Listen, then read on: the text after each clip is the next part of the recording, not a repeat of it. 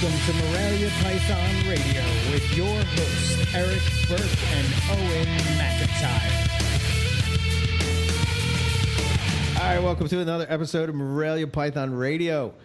And tonight we are just shooting the shit. Uh, and we have our good friend Riley Jimison here uh, shooting shit with us. So we're going to hit on a very variety of topics, uh, you know, all kinds of stuff. One, yeah, we're you know, tackle the big issues like is there God? So I don't know, Owen. Is there? I don't know. And that has been All the right, religious section. Next, moving episode. on. Next question. Great, we're rolling. Right. So. I'm going to start with okay. So the topic, one topic that I wanted to talk about with you guys is, um, I mean, we sort of hit this virus mid breeding season. So yeah. like, there's some things you can't you can't undo what's it's, like there's certain shit that's rolling down the hill and you listen, can't stop listen, the cart. Li- you know what I mean? Listen, like, listen. The eggs have not hatched and the freezer is still there. You can undo ooh, anything depending on where your moral morality line is. I can I can't can't can't cross that line. I know. So, yeah. but I'm with but, you, Owen. I, go ahead. I, I. I know what you're getting at. So keep going. So yeah, we're gonna we're just gonna talk about that for, for you know as, as long as it goes. But um, you know, I, I, I kind of, there was Jesus, there was a whole bunch of controversy uh, on Facebook. Ooh, God for you know, like that's a shocker, right? Right. Um, right. But uh, you know, I think Keith had made a post, and basically in the post, he was sort of. I think the point he was trying to get at is like you know, now that. Um, uh, that this is happening, what do you think it's going to? How do you think it's going to affect, um, you know, sales for reptiles? Are people going to be into it? Because even if we get out of the coronavirus part of it, you still have the economy part of it. You know. Yeah. I mean, you know, the amount of people are unemployed. Yeah. I don't know. There's some talk about whether or not you know people would you know buy things because they are you know I, I, I, guess my point is, and I don't think somebody's going to spend a thousand dollars on a snake if they don't have a disposable well, income. Let's put it this way: if you're the kind of person that's going to take your coronavirus relief, those that twelve hundred dollars, and immediately spend it on an animal, I, it, like I, you, you, shouldn't be doing that. Like that's not what it's for. So, um, but I know there's going to be people who do that. So, you know, obviously, when we have a downturn turn in the economy every time reptile sales suffer because your disposable income you don't have snake money. You don't have that extra cash that you can run out and spend on a snake. You know your tax return comes in you need all of it as opposed to like oh i'm going to spend a little bit on this and then go buy my snake. So you know i think people should prepare themselves that they're going to have to hold on to the babies that they produce in 2020 for longer than they expect. And if you're not prepared for that you should separate your pairs immediately. and should you know right now. Um, and like I said, um, you know, there's also the thing is like there there aren't going to be any shows. A lot. There aren't going to be a lot of shows. So a lot of the um, large name uh, dealers and wholesalers aren't really going to be operating because the shows are their bread and butter. They rarely ever do major sales uh, online.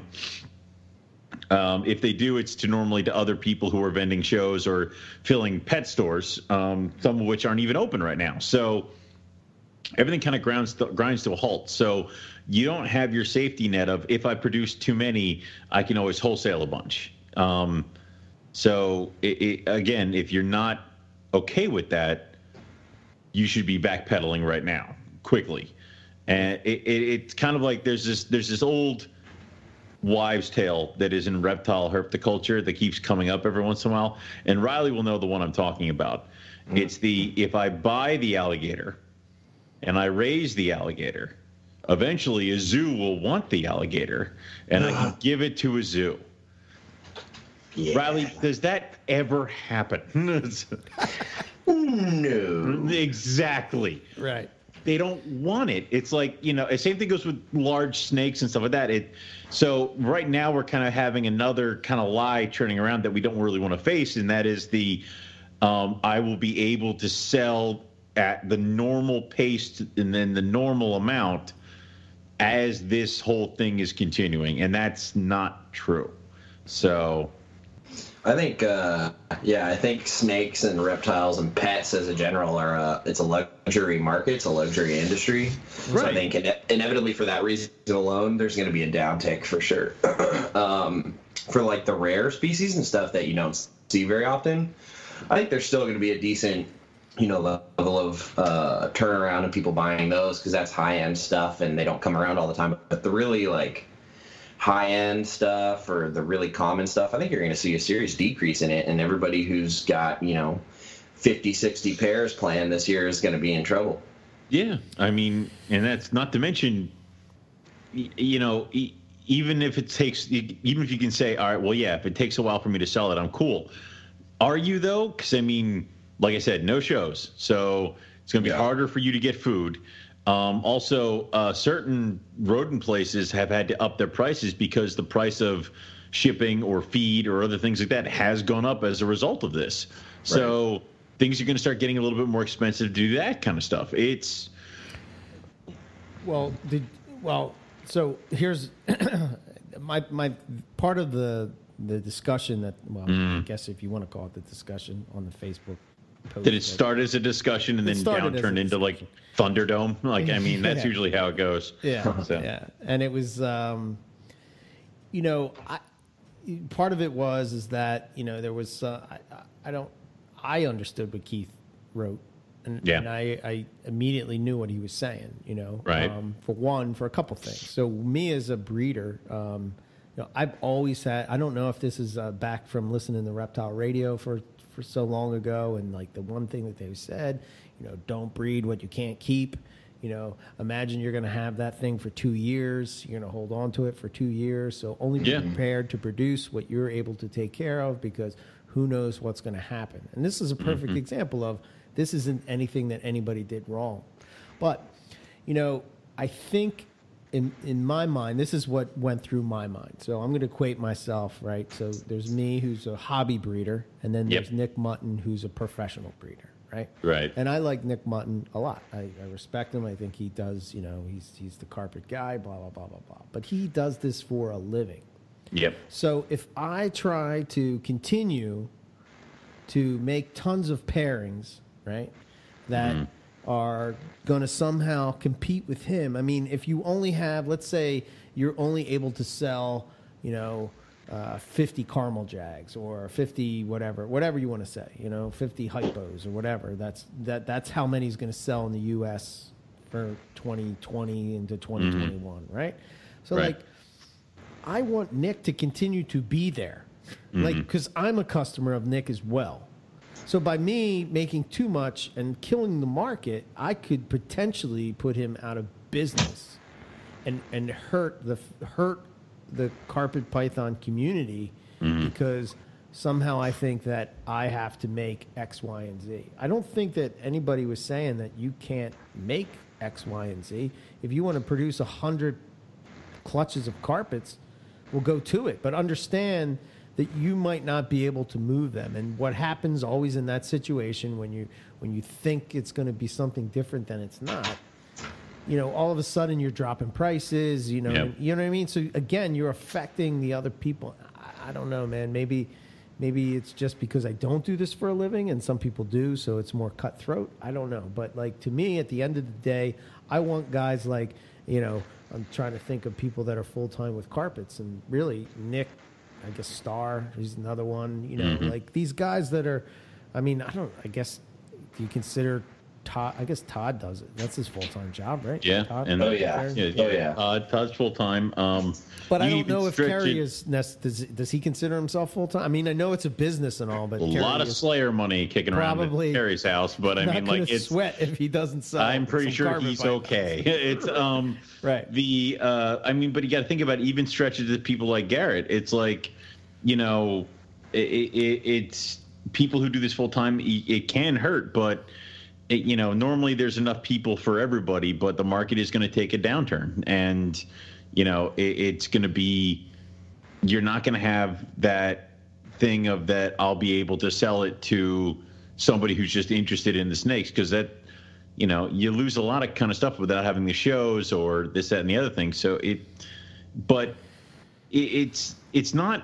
I don't know why people just got insulted by it because it was the Keith was like just pretty much breed what you're prepared, like you said, prepared to take care of or what you can handle. And you know, a lot of times these lessons people are totally adamant against until they experience it. There's always that, you know, uh, we saw it with the Jag, we saw it with the zebras. People spent a lot of money, took out loans to get these animals because they thought they were going to take them, breed them, sell it, make a ton of money, and then be good. I mean, like, dude, I bought my first couple, of, my first room of cages on credit because I was thinking my first clutch of Carmel Tigers was going to sell, and I was going to be awesome and pay back everything. I produced one Carmel Tiger out of that entire clutch. So yeah, um, you learn the lessons the hard way because we have those people. Um, we used to, I think we called them burnouts at one point. You come in, you buy a shit ton of animals, the top bloodlines. You got all this other stuff. You start tossing them together, and then you try to sell them, and they don't go. Or you have one bad season, or you don't make the money back as fast as you thought you were going to make it, and then you just burn your collection and sell it and it that happens and these are the kind of times when people will get out to be honest with you because they're going to have hard financial times they're going to have a shit ton of babies that they don't know what to do with they're not going to be able to go to shows so they're going to start selling collections you know people are going to start and then people when we get through this are going to regret that yeah probably sure yep yeah I, I mean yeah, I don't know. just produce what you like, and then you don't have to worry about selling it anyway. Smart. I mean, yeah, well, you know. You could be like me Eric. and just hoard everything. Yeah. You know what I mean? Yeah. yeah. yeah. You beat me to it, Owen. All right. And, well, Eric, Eric, Eric produces scarcity for his. Own, I think it's a whole marketing ploy. I don't even think he likes carpets. It's just that, you know, by telling somebody you can't have it, they immediately want it. Dude, so, there's no you know, denying that I like carpets. I mean, I mean, I guess no way you can deny it. it you know. So it's it's just one of those things where like like it, this would be the kind of time where we find out that you are into breed, breeding bearded dragons as a money thing, and you really don't like doing it, and this will be when it goes away. A lot of the um, just in it for the cash guys are going to be the ones who are going to be out first. Do you even see those people anymore? I mean, do those people yes. exist? I guess yes. I just don't rub shoulders with them.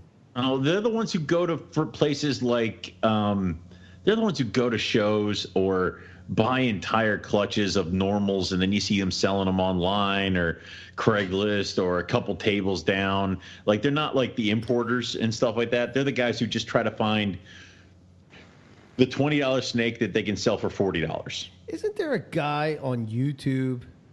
And I, I kind of remember like he he he brings in a bunch of like reptiles and then like pretends like he fixes them up and then oh my god sells them again.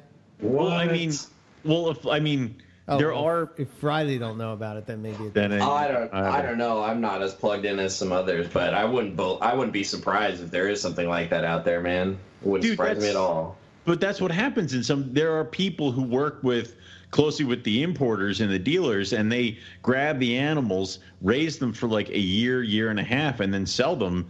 But they put a higher price tag on them than the imported babies because they put in all the work of feeding them, growing them up, and probably losing two or three along the way. I'm not but, talking about like a Dan Maleri or a clockwork or kind like, of guy. Yeah, no, I'm okay. not talking about that. I'm talking about like you know somebody's getting rid of a bearded dragon that oh, has oh dude that like, happens bone disease and like you know that happens all the time. Fed there iceberg are lettuce for the past oh, five oh, years God. and shit like that, and then like he fixes them up and then I, I, wow. I don't know who it is. I seen it and I and I was like, "Is this real?"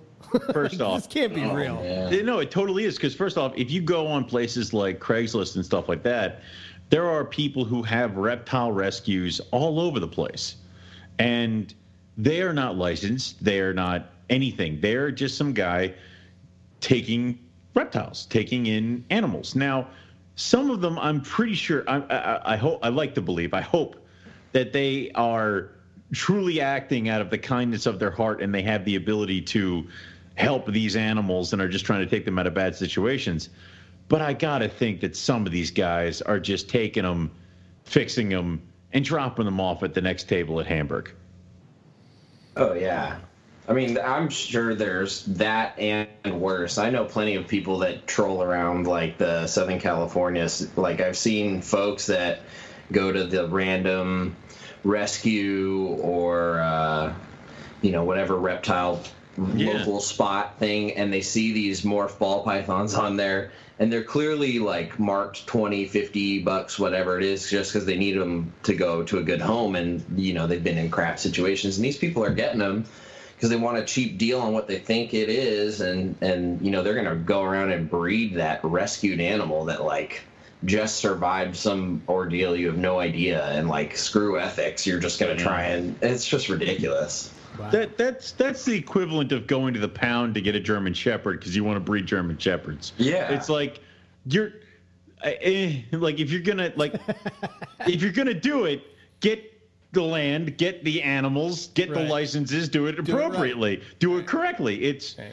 you know it, it's yeah, how many times Melissa has to deal with um, animals being brought in that are like multiple times bred, then she's like, "What the hell?" They're like, "Oh no, no, this is my therapy dog," and the other dog just keeps getting loose all the time. And they just both happen to be like blue fawn pit bulls. It's weird, right? It's like, it's like, dude, come Oh, on. It's like that's that that's some people are just they just are w- wired weirdly, but. If again, it comes down to it, is that if you can't take care of these animals, don't do it and just pause. It's okay. There'll be other times to breed the snakes. You know, I'm getting ready to pull all my pairs apart because uh, it looks like I'm getting like two or three more clutches, and then I'll be like, it's good, it's good, it's good. I'm good. No more. I'm good. So, right. you know, of course, you know, the olive shake's loose, and that's like worth three clutches. Oh, so, yeah. Yeah. the one year you breed olives is the I don't want to. Yeah, Nobody wants to buy Nobody them. wants them. They're all here. It's like, this sucks. Oh Yeah. boy. And they're See, but if it, like, if it were the white lips, if, it- if it were the white lips or the Timors Or the I'd like, Roughies. or the Roughies, I'd be like, don't care. It's like, yeah, freaking green olives. Yeah. I feel good about this season because I have, uh, you know, uh, today I got another clutch from a snake that not only have I admired in two other people's collections. At first, it was a guy named Jason that had the snake, and then Dave Kelly had the snake, and then, you know, Dave Kelly was getting out of um, out Yeah. of IJ's, so he asked if I wanted it, and I was like, hell yeah, you know, and um, it took her a couple years to acclimate, but she finally laid a clutch today, and dude, that's such an awesome feeling, man. That's such we- a cool feeling when your Can we project. sit here and say that, my friend, you have bred the three major types of Morelia all in one year? You've bred coastals, jungles, and IJs, and then you have a potential of getting something like diamonds. Yeah, You're having a kick-ass year. Yeah, man, I'm I'm pretty happy about. It. I mean, you got Molly Ringwald produced the clutch, which is another one, and then you have this, uh, you know, other F1 pop one, which uh, Yeah, is there another now? Is there another animal that we've been waiting on? Because I mean, like, first it was your Xanic female, then it was Molly. Like, is there another animal that annoys you because it won't breed? Like, do we shift the blame to that animal now? yeah. Um, I'm sure there's a few. I don't know if the There's top of my several in here. Yeah. So yeah, I mean, I have I have those on. The, so right now I have four clutches on the ground. I have the Damn. red tiger, red jag, yeah. um, the uh, the gelatins a clutch, um, the two IJ clutches. So I got the uh, MPen GQ to PC Bell, and then the uh, you know, the one I just had, the F1 to uh, K2 Eddie animal. So should be cool, some cool stuff. And then Nice. you know, like you said, diamonds maybe, hopefully, who Maybe. knows? You know, Yeah. that would be that would be pretty awesome. You've and again, I would hoard Morlocks. them all. Exactly. You know I mean? So Are you kidding me? like, I would hoard them for a while. that's a lot of baby tanks, though. I mean, they get to set up all these little five gallons in your room. Nah, nah, nah. Get a rack for those. Yeah, Get a rack for them. yeah you Would can. you? Would you just put their heat on a timer? Yeah, yeah, All right. Um, and we'll see how it goes. I know uh, I would probably raise it up a bit and uh, have it a little bit warmer. Definitely give them some perching, and uh, I think with the diamonds, I would do the thing that I kind of do where I, I use the sphagnum moss and, I, and I let them hide in it. You know, Like with the rings. Yeah, I, I really got the trick from Keith McPeak. Um, he was at Carpet Fest, and he was just I was telling him that I was having trouble with this uh, short tail not eating. He was like, "Why don't you try sphagnum moss?" And then you know, noticing that I've watched it at Matt's house for years, you know I mean? Didn't even take note. I'm just like, We've seen this a million times. It's Like, yeah, I know. Duh. Yeah. I don't know. What about you guys? Uh, what do you? Well, go ahead. Not whoever. It doesn't matter. Tell me. You know what? Well, Riley, why don't you start? What do you got? Yeah. What, what do you What are you working on this year? what eggs do you have?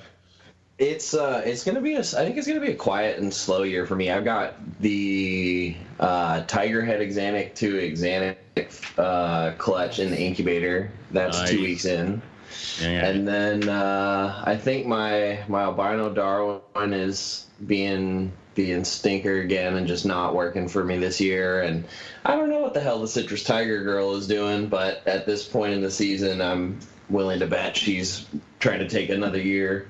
But um, and then Rainbow Boas, the my big adult girl is a month into her uh, development, so she's got another three months before she drops a big messy litter. I forget Riley's got the live bearing monsters. So, like, Yeah. you know, it's like, it. I yeah. can't pull the plug on that one. It's already too late. Yeah. Whether you I don't have that extra two months to destroy the eggs. It's like, oh no. Yeah. But they they seem to be pretty popular though, right? I mean, they're a pretty popular snake. Oh yeah, I mean, I I get people hitting me up all year round for them, whether I have them or not. I mean, I can't produce enough to fill my demand currently, and and I don't even have much of a a reputation in circles of rainbow boa people and whatnot. Like, there's a few, you know, relatively well-known names in rainbows that people are always suggested to. Uh, Dave Calling, Ike Leitner, Trace Harden, a few other people like that, and uh, and yet somehow like there's just kind of an unquenchable thirst for rainbows, whether it's normals or morphs. Like people just really like them. So I picked the wrong damn boa.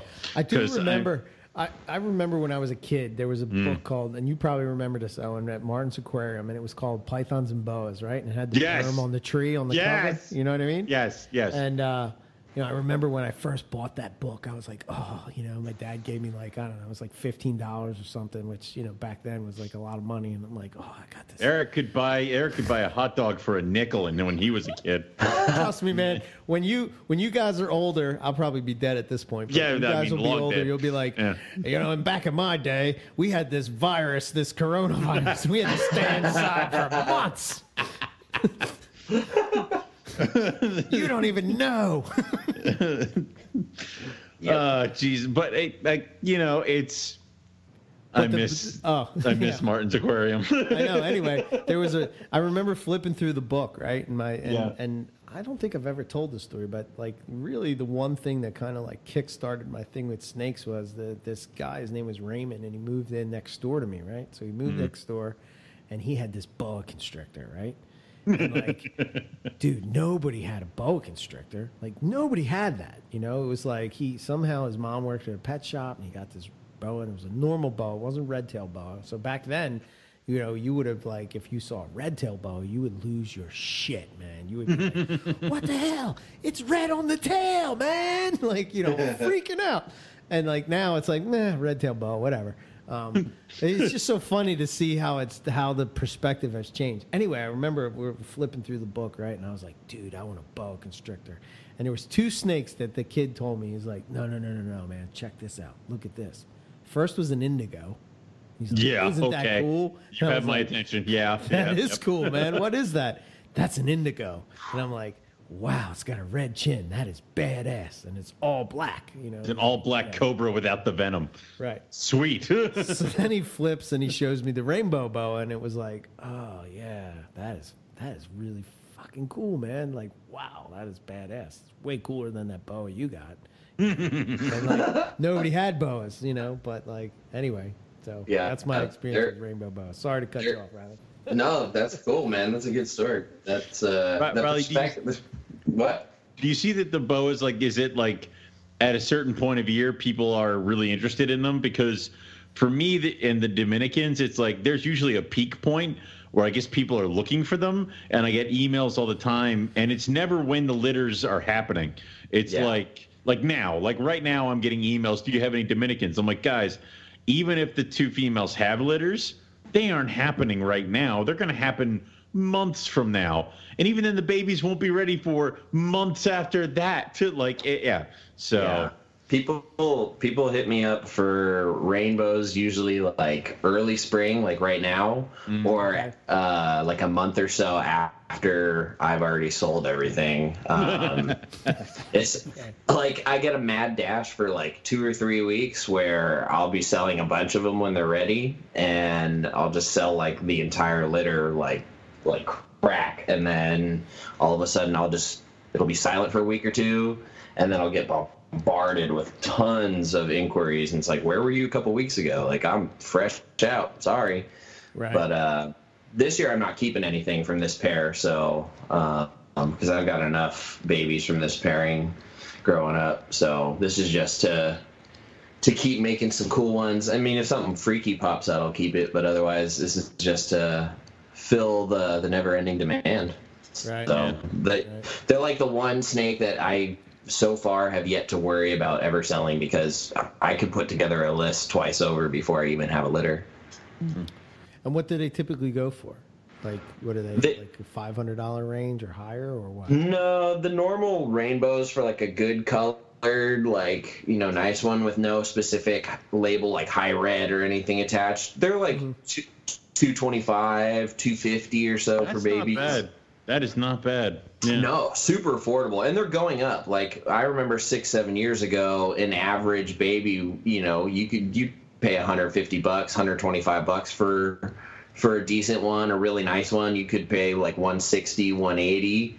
Um, but then um, when people started working with them and people started noticing and getting some cool colors, then you start seeing this stuff that's like the high red, like three, four hundred bucks. Um, and then you start getting into hypos and a couple lines of those are like five six hundred bucks and then you, you have a couple lines of albinos and some candy stripes and zebras and super stripes and picasso stripes and all these other wacky things there's pied over in europe so um, the I think the price is slowly creeping up on them because the dem- the demand is going up, but not a lot of people are like filling that uh, demand, so the supply hasn't matched it yet. So, Yeah. uh, yeah, that's been my experience over the last five six years. you know, it's i i if you can get a pair of snakes for under six hundred, I think you're doing okay. You know, and that's that's not bad at all. Um, and then I think after that, I mean, if you can get a pair of snakes for under a thousand, you're doing awesome. If they're really like high up there, so that's Yeah. not a bad market at all. I mean, No, it's it's a reach it's a reachable price point for the majority of reptile keepers, um, and it, it's just high enough to weed out the people who like literally just found the reptile world and and saw something shiny and want to buy it because. Sure. Yeah. yeah, These snakes do take a little bit of know-how. They're not I- completely bulletproof. I know Yeah. plenty of people that are phenomenal keepers in their niche and their species and have failed miserably with these things. I am somewhat happy that white lip, the gold white lips, creeped up in price from like two something to like three or four something because now they're Yeah. just out of that range, and I'm like, oh, thank God. I'm tired of seeing them on Instagram. Like you know, it's yeah, Yeah, I mean, the nice thing with rainbows is you get the visual color, but they're sort of an intermediate level to keep with the humidity, especially as babies. Babies, they'll desiccate really quickly if they don't have moisture. Um, like in a full day, you can kill a baby if it doesn't have access to appropriate moisture and it's warm enough. holy Uh, shit. Yeah, yeah. Like if you forget to put water in or you don't give them water and it's warm in their cage, they'll die. Um, if Damn. they if they don't have humidity, like they will have issues shedding. They have very thin skin, like retics do, like very very thin. And uh, for whatever reason, they just perish really easily from desiccation at a young age. After the first couple months, you know they get a little bit hardier. So um, if you're doing paper, you want that paper wet. If you're doing bedding, you want that real humid like tub. If you're doing something with a screen top, you're going to be battling that humidity and spraying it a lot. Mm-hmm. So they don't like heat and they don't like to dry out. Like Asian rat snakes. Jesus and they bite like hell as babies. They make carpets look tame. Oh my god! Right? Yeah, They're... you have you have my attention, but I I've been ruined by uh, the Dominican boas, so I shall never do it. So yeah. Yeah. One day I'll slip one in a package for you, and you won't have any choice. Yeah. no, no. Wheelhouse you, there, right, Owen? Yeah, I know. What, what you in your wheelhouse? Man. What you what you have to do is like just just give it to Melissa because then I'll be like, well, hell, I can't get rid of it now, and then yeah. Yeah. So. Yeah, they they do this thing where they sit and watch you, kind of like Bloods do, where their eyes will move in their head and they'll barely move their head, and then they just tense and their whole body explodes when they hit yeah. you. Dude, Dude, it's it's fun. My big female, she's as thick as a Coke can when she's not gravid, and she's every bit of six and a half feet. And when she punches, it hurts, dude. I, is, I really don't take any liberties with her.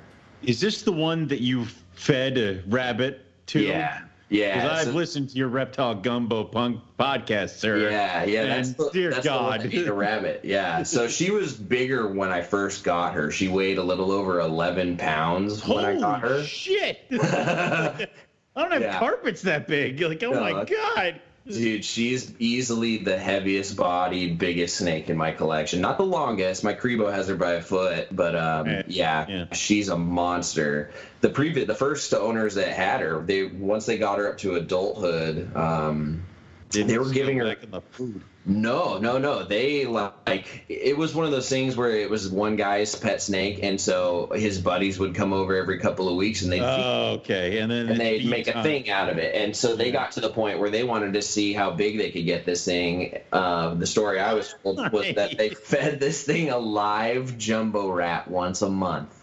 Well, I mean the once a month interval like doesn't bother me. The no, live jumbo rat is absurd. well, ju- the jumbo rat is what worries me. I mean, it's the size of the prey. You got the time correct. The size of the prey is too big, and also because this is like you're not.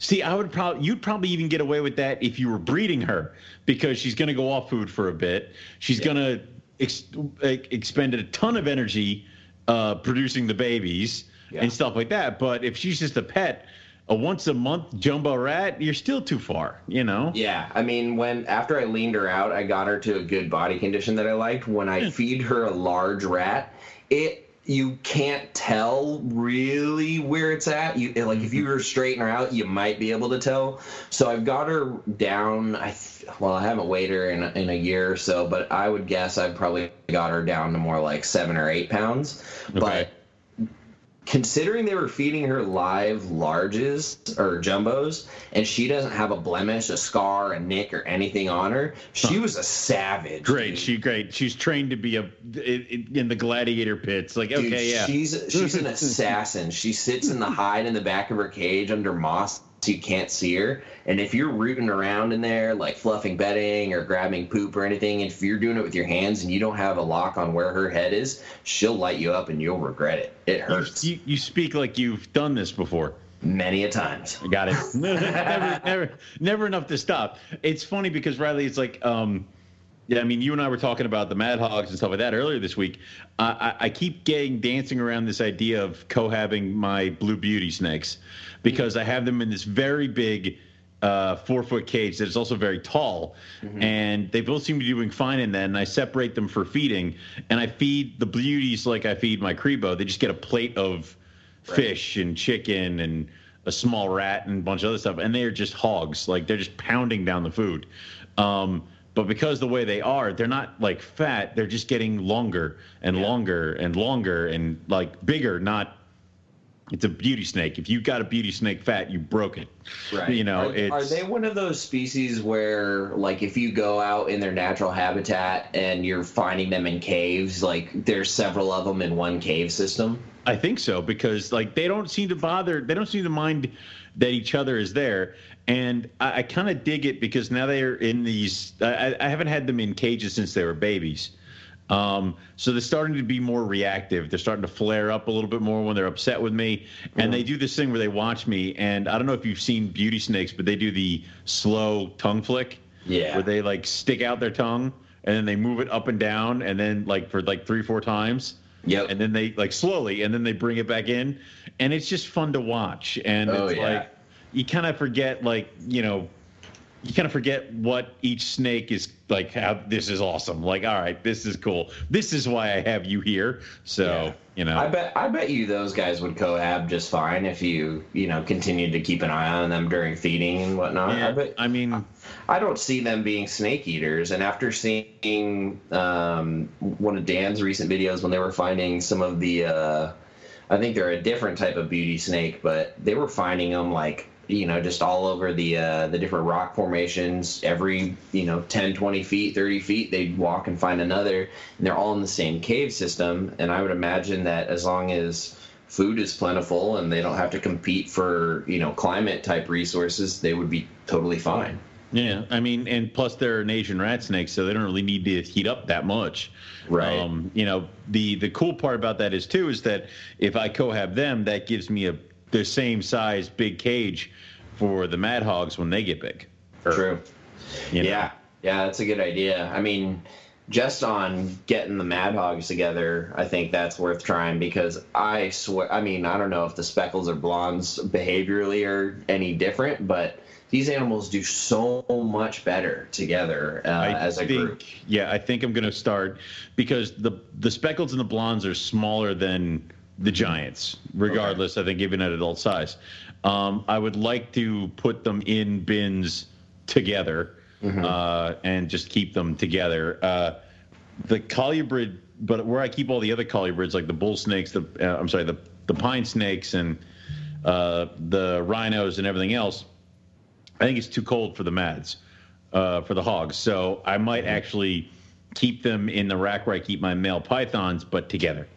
Yeah, I so mine are in uh, the stack of AP cages that I run Mm-hmm. a, a couple adult carpets, and they've got the exact same heat and climate schedule uh, as my my pythons do. And, you're getting they, breeding, so something's and- right. Yeah. And they spend a lot of time on that heat. They really enjoy it. And I do. The neat thing about uh, colubrids is you actually see them very active during the day. So like Yep. if you happen to be home in your snake room, you'll see their behavior. Like I can see during different types of uh, climates at different times of the day when they're thermoregulating and how they're doing it. So like it gets really freaking hot here in Sacramento in the summer and my snake room whether I want it to or not will probably be in the mid 80s at some point. And when it happens, those animals spend a lot of time swimming in the pool and on the far end and flooding things and making it you know, wet and cool on one end, and then when things get cold, they are glued to the heat, and it's really interesting to see that. Yeah, that's why I put the the timers and the temps on the colubrid cages. To the heat kicks on when the sun goes up, and the same thing happens with the carpets and stuff like that. But you know exactly the, the, like I'll see the Crebo will be moving during the day. Same thing with the blue mm-hmm. beauties. You go in at night, all the pythons are moving, but all the colubrids have like bedded down, like they're they're wherever they want to be. So Yeah, yeah, yeah. Yeah. I think you do well putting those those groups of species together. Um, my my giants are in a cages. Yeah. Yeah, yeah, exactly. Yeah, and dangerous. My, my my giants are in a four foot um, Yeah. AP cage comfortably, and they're you know they're not big. I've seen some massive giants in people's collections and videos and whatnot. Yeah. And I've read reports of individuals getting large enough to eat uh, medium rats. My my proven breeder male, I don't think he could take a medium rat, and he's the biggest one I have. So Really? they don't. Yeah, they don't have to be big. The female that produced eggs for me, she's no bigger than a freaking small gopher snake. Like definitely shorter Okay. length, but like as lean as you know. Like I feed a small rat for her is a big meal. Okay, my guys have not gotten that far yet. They're still on like adult chicks, like uh, I'm sorry, not adult chicks, um, chicks, adult mice, and um, uh, I just got them onto like chunks of fish and stuff like that. So Yeah, they don't they don't need to be big. Um, Right. Yeah, I find that like if I, you know, during most of the year feed them a small rat every two weeks, that's perfect. yeah, we're not Um, yet to small rat size. We're like, I bet you they could choke down a crawler. Yeah, Um, yeah. but, no, yeah. you're at, you're at a good pace then. They don't need to Good. be big at all.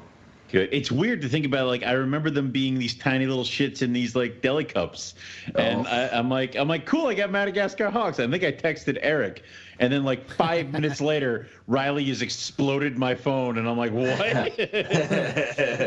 what did you do? Who got them? I'm like, all right, fine. It's like, yeah. So yeah, they grow fast, man. They grow real Awesome. fast.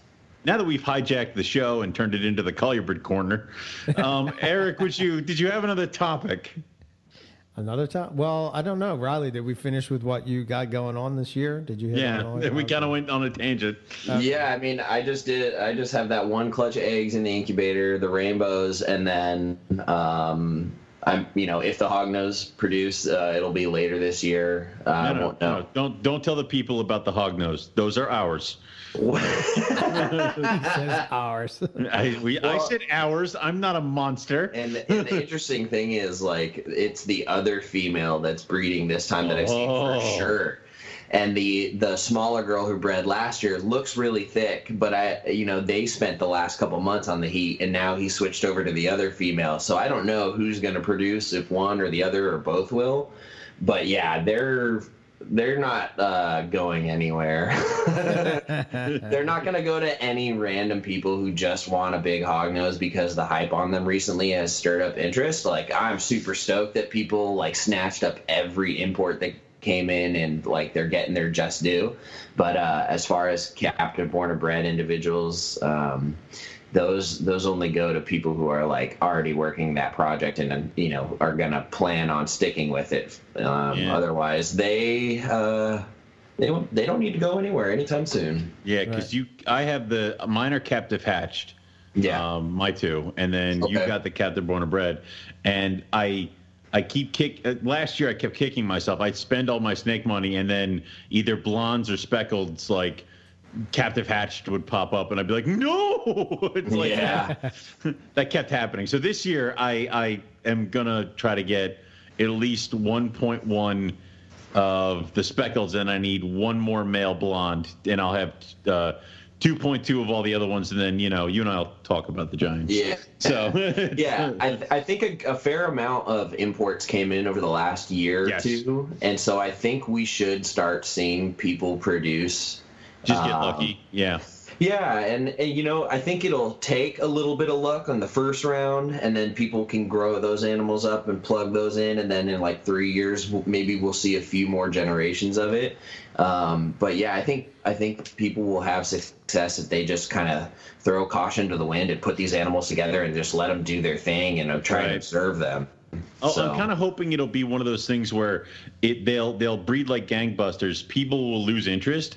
I can get everything I want and build the project that I want, and then Madagascar will shut down, and then all of a sudden it's like, aha! Yep. Yeah, know. I mean, it seems to just you know peak open for like a week and then it closes again. Like I don't know if you noticed, but uh, like three months ago. Uh, two two shipments snuck in from Madagascar, um, I did notice and then it, and then it closed again. So like a handful of distributors put stuff in people's hands, and then it was gone again, just like that. So Yeah. Madagascar is weird like that. It's Why did they it'll- open it up and close it like that? Then Well, you just lot have a lot of government instability and like Yeah. turnover and who's running it and, Yep. and Got it. policy changing left and right and a lot of corruption and money and sway and there's they're still trying to figure out you know how they're going to run themselves like, efficiently and they're just I don't know whatever seems to be going on with their their wildlife import and export they they don't seem to you know be able to make up their mind Yeah, and I wish they would because there's a lot of things that kind of need to. I don't want Madagascar to be picked clean because Right. everybody's interested in this kind of stuff. I'd prefer it if it was kind of more regulated and you know you, had your certain amount of shipments and stuff like that. So I don't know. Yeah, I think I think a lot of it has to do with the um, the very high profile uh, poaching of radiated tortoises and plowshare tortoises because those things are federally protected. They're CITES, like they're super regulated, and yet every six months you hear about nine to ten thousand of them being, you know, confiscated in one of the biggest busts in history. Like that happened last year twice. Yep. Um, and so that you know that's still happening. So I really I really can't blame the officials in Madagascar for being gun shy about export, you know, Yeah, yeah. and, and everything like that because we've seen track record in other places that things do get overexploited and problems happen. Um, and then the locals don't get any part of it and, and they get screwed and left with you know cleaning up the mess and nobody wants that um, so like yeah, there's pros and cons to it right but yeah i think Yeah. uh, I think if they keep squeaking out little bits here and there from Madagascar every so often, and you you got those devoted people working on certain projects, you know, I think that's all right as long as they don't just shut it down indefinitely. Yeah, Right. I mean that'd be, you know, shut it down indefinitely. But after I've established my projects, then you can go ahead and do whatever.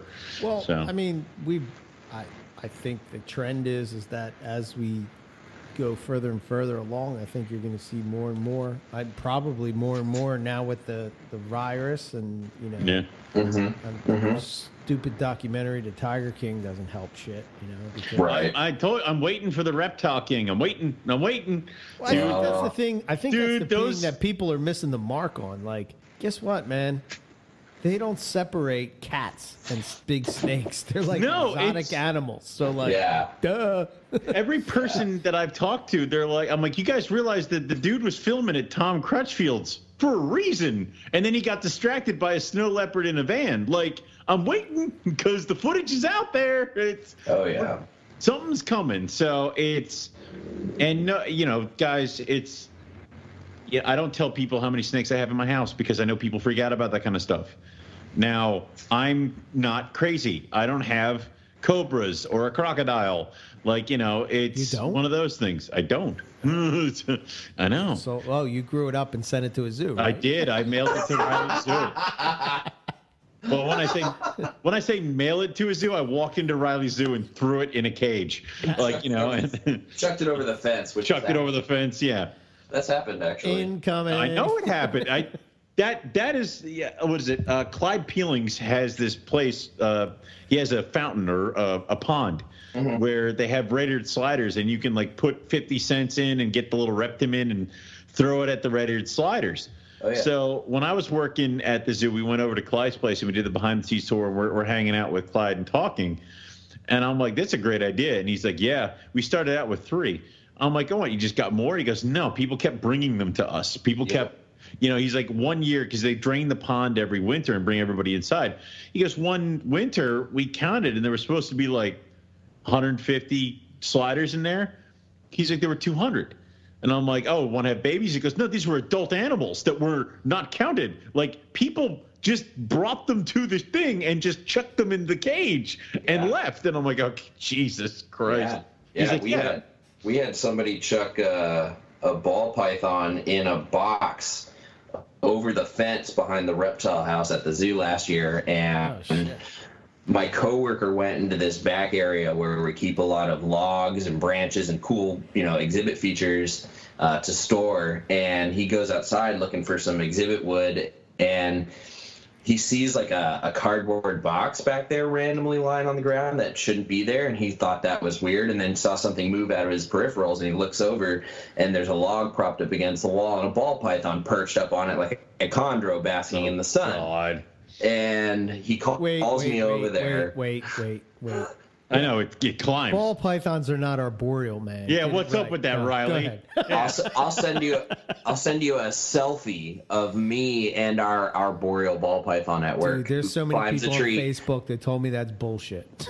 He's Yeah. Uh, well uh, for no, everybody. it lives in a bin and eats African soft furs, just like in Africa. for all of those people on Facebook who think ball pythons don't climb, hit me up. I will send you a photo of a 39 year old ball python Damn. climbing a tree. Wait a minute, they're only supposed to live four to five years and die at 500 grams. Yeah, well, Right. when you when you breed them and power feed them and turn them over like you know pancakes, yeah, they're not gonna live very long. But um, yeah. That's cool though, man. It was up. That it is awesome. Hanging Well, out in the tree. It's, Yeah, it was kind of shitty out. that the dude threw it at the reptile house. I mean, Yeah, and we hadn't been back there for like four days, so it could have been back there for as long as like four or five days, God. or, Oh, or it could have just been dumped there there. And then the box, we picked it up, and I knew it was the box it had been chucked in because it had been like loosely taped with really old, shitty packaging tape, and there were like there were like dried rat turds in it. So they obviously Oh. were trying to feed this snake in this Oh tiny my little box. God. The snake is emaciated, has belly scales all cracked and split, scale rot, both of its nostrils chewed off, couple layers of stuck skin on the eyes, and it was just like barely breathing. The thing was a wreck.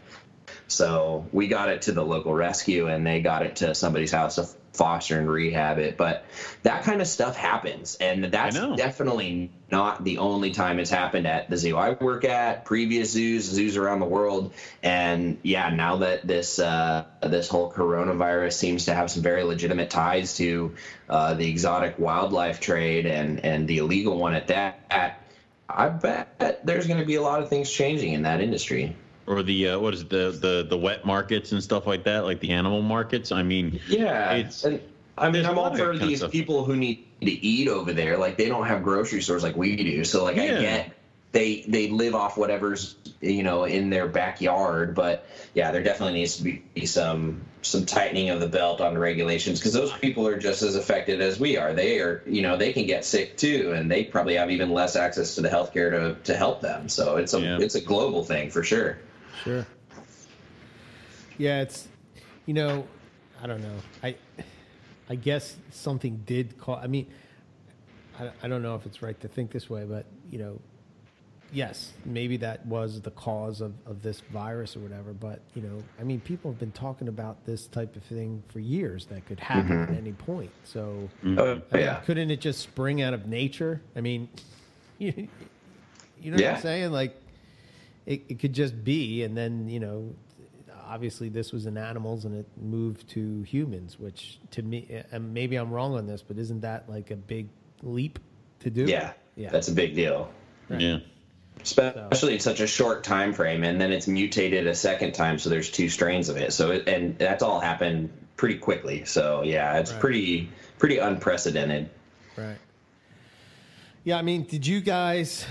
So you know, one of the thing, one of the topics that were on the list uh, was uh, just to hit on, like you know, I think for me, so for a couple things, like one, you know, like the business that I'm in usually doesn't see like a recession. You know, we'll see a change in habits, but you people still have to eat. So there's still actually when it's a recession, you have less people going out to eat, and you have more people, you know, coming and, and making meals at home. So you, we actually Sure. an uptick in business when stuff like that happens. Okay. You know so to me that's why i was saying like the where do you think that the reptile hobby will sort of go during you know something like this? And who knows? I mean i don't think we've ever been in any kind of situation like this where basically we shut the world down for you know a couple months and then Yeah. hope to rev it back up so who knows maybe it'll rev back up and it won't you know i'm not an economist so i don't really want to make statements on on that kind of thing but um, Damn, I don't even know where I was going with that point. I don't even know what I was going to say. I- God. you're you were getting There's into gonna be something on, on the list Yeah. you were getting into something on the list Oh, that's it. So, like, you know, so I guess with me, I kind of saw the writing on the wall maybe sooner than other people did, only because of what we were being prepped to do behind the scenes. So, like, uh, you know, we're already, like, for instance, we we're already like my day today was just like, how are we going to take the temperature of everybody coming into the building? Like, how how does Holy shit. you know? So it's a law in jersey which means that it's only a matter of time before it's a law in pennsylvania you know? Or a guideline from the cdc or whatever the case would be. Now mm-hmm. you know so my point is is that did you guys do anything to like as you this started to go did you do anything to prepare like thinking like you know one thing that i don't have and i don't know how i'm going to get it is you know like paper substrate like i usually Yeah. use a big roll and if i try to order it on amazon you know we're looking at the end of april if well now it's probably Uh, the middle of may U line Right. Uline is pr- the problem is that like I I get what you're saying, and I did those things, but Uh, like you know, I stopped. I filled the freezer. I ordered paper. I ordered paper. Paper towels are non-existent. I finally found a roll yesterday. Um, like I meant, I grabbed like two packs of paper towels because that's all.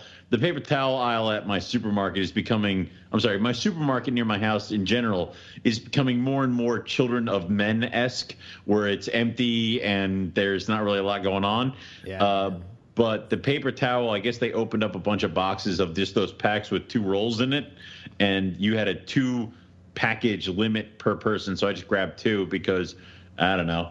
Um, but you know, I filled up on rats, and I spent more on rats than I probably should have, uh, just because I don't, I didn't want to have to go back out there to buy more rats. I purchased paper. I didn't get the paper off of Amazon like I normally do because it takes a while, um, and it's cheaper. I went straight to Uline and paid the twenty-seven bucks for the roll of paper, and then the thirty dollars shipping. But um, Damn, you should have told me. We would have went in together. What the hell? I didn't think about it. Like you know, next time, next time I I'm gonna let you know. Next don't like, pandemic? don't, be, God. don't be like that. Don't be like that. listen, listen, listen. Just because you can't order the butcher paper and let a roll fall off the truck like you normally do, I'm just you saying, know? man. You paper like- towels. Uh, I know a guy. I got you. Oh, and it's oh, coming we're gonna off do the truck that you know could just say like, "Oh, Oh, no, I'm that just box gonna buy was- this one here." So give me that one right there. Are we gonna start? Are we gonna start like a paper like towel like mafia kind of deal? Because I'll get behind that. I that's- mean, that's a I'm half. Italian. That's Yeah. a supply that all reptile keepers need, right? That's Am I right. Yeah. Oh, you're right. Yeah, you're right. Yeah. I haven't seen paper towels for sale at a store around me in weeks. Yeah, yeah, man. I, I've got two more rolls left in the closet. I'm scrapped. I, I've been I've been going on the hunt every day, man. Like grab my my spear, my shield, and helmet, and you know strike off for the winter and hope I come back. Right. I, I sure hope Riley makes it out there. Right. I can still see him. He's only a block away. It's like, yeah, it's, uh, he hasn't made it very far. Um, hasn't made it very I far. need that young blood to keep it going. He's weighed down with all the supplies. It's like, you know, yeah, it's, um, yeah, I it's just one of stocked those, up. You know, Yeah, I stocked up on paper rats and everything that I could too, bedding, all that good stuff.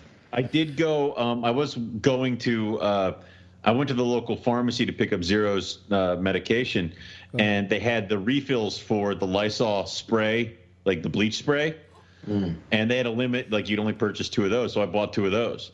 So now I can fill up my, you know, Lysol sprayer at least two more times, and you know, use that. Other than that, I I, I got Dawn dish soap. I might have to like soap and water cages soon. old school. Yeah, baby. You know, it's like Old eventually you're gonna like the, the the the supplies are there, but you might have to compromise. You know, might have to spend a little bit more. You might have to, you know, I might be scrub brushing four foot cages like with soap and water at some Wait, point. come on, It's- man. You know, if I got a five thousand dollar snake, I cannot spend twenty five dollars on supplies. Shut your goddamn hole.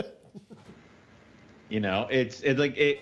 It's hard. I mean, like, dude, I went to my road man. guy. It's too much. I know, I know. I can't afford that. I know. But give I me that to- five thousand dollar snake. I went to my rodent guy and I literally spent six hundred bucks on rodents. And while I was there, spent another sixty dollars because he had packs of rabbits for forty bucks. And I'm like, oh shit! Like I just grabbed what I That's right, could. You got those retics, man. I, they're fucking That monsters. you one time, They- man. I, no, That's one shut up! feed. Like dude, that was. I yes, yes. I have a bag of bunnies, and I'll be able to feed the retics twice. Like it's all three of them twice. So, real quick, since we said retics, what do you guys think about like snakes like that? Snakes that make like clutches that are like, you know, I am so glad that only one olive python is breeding. Like I am so goddamn happy. It's you know think it- about like what Jay Brewer and the prehistoric pets and all that shit. Like, I yeah, mean, but are like, they where- they're, they have the capacity for them, or at least they should. Because that eh, stop it, stop. All right, no. Have you been should- there? Stop. No, but it, stop it. like they, there is a ceiling.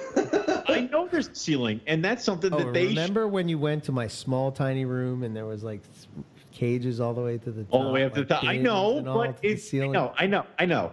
But I kind of feel that if you have a facility, you should be able to at least accommodate the animals that you're breeding. So what you're saying that makes you legit is a facility then?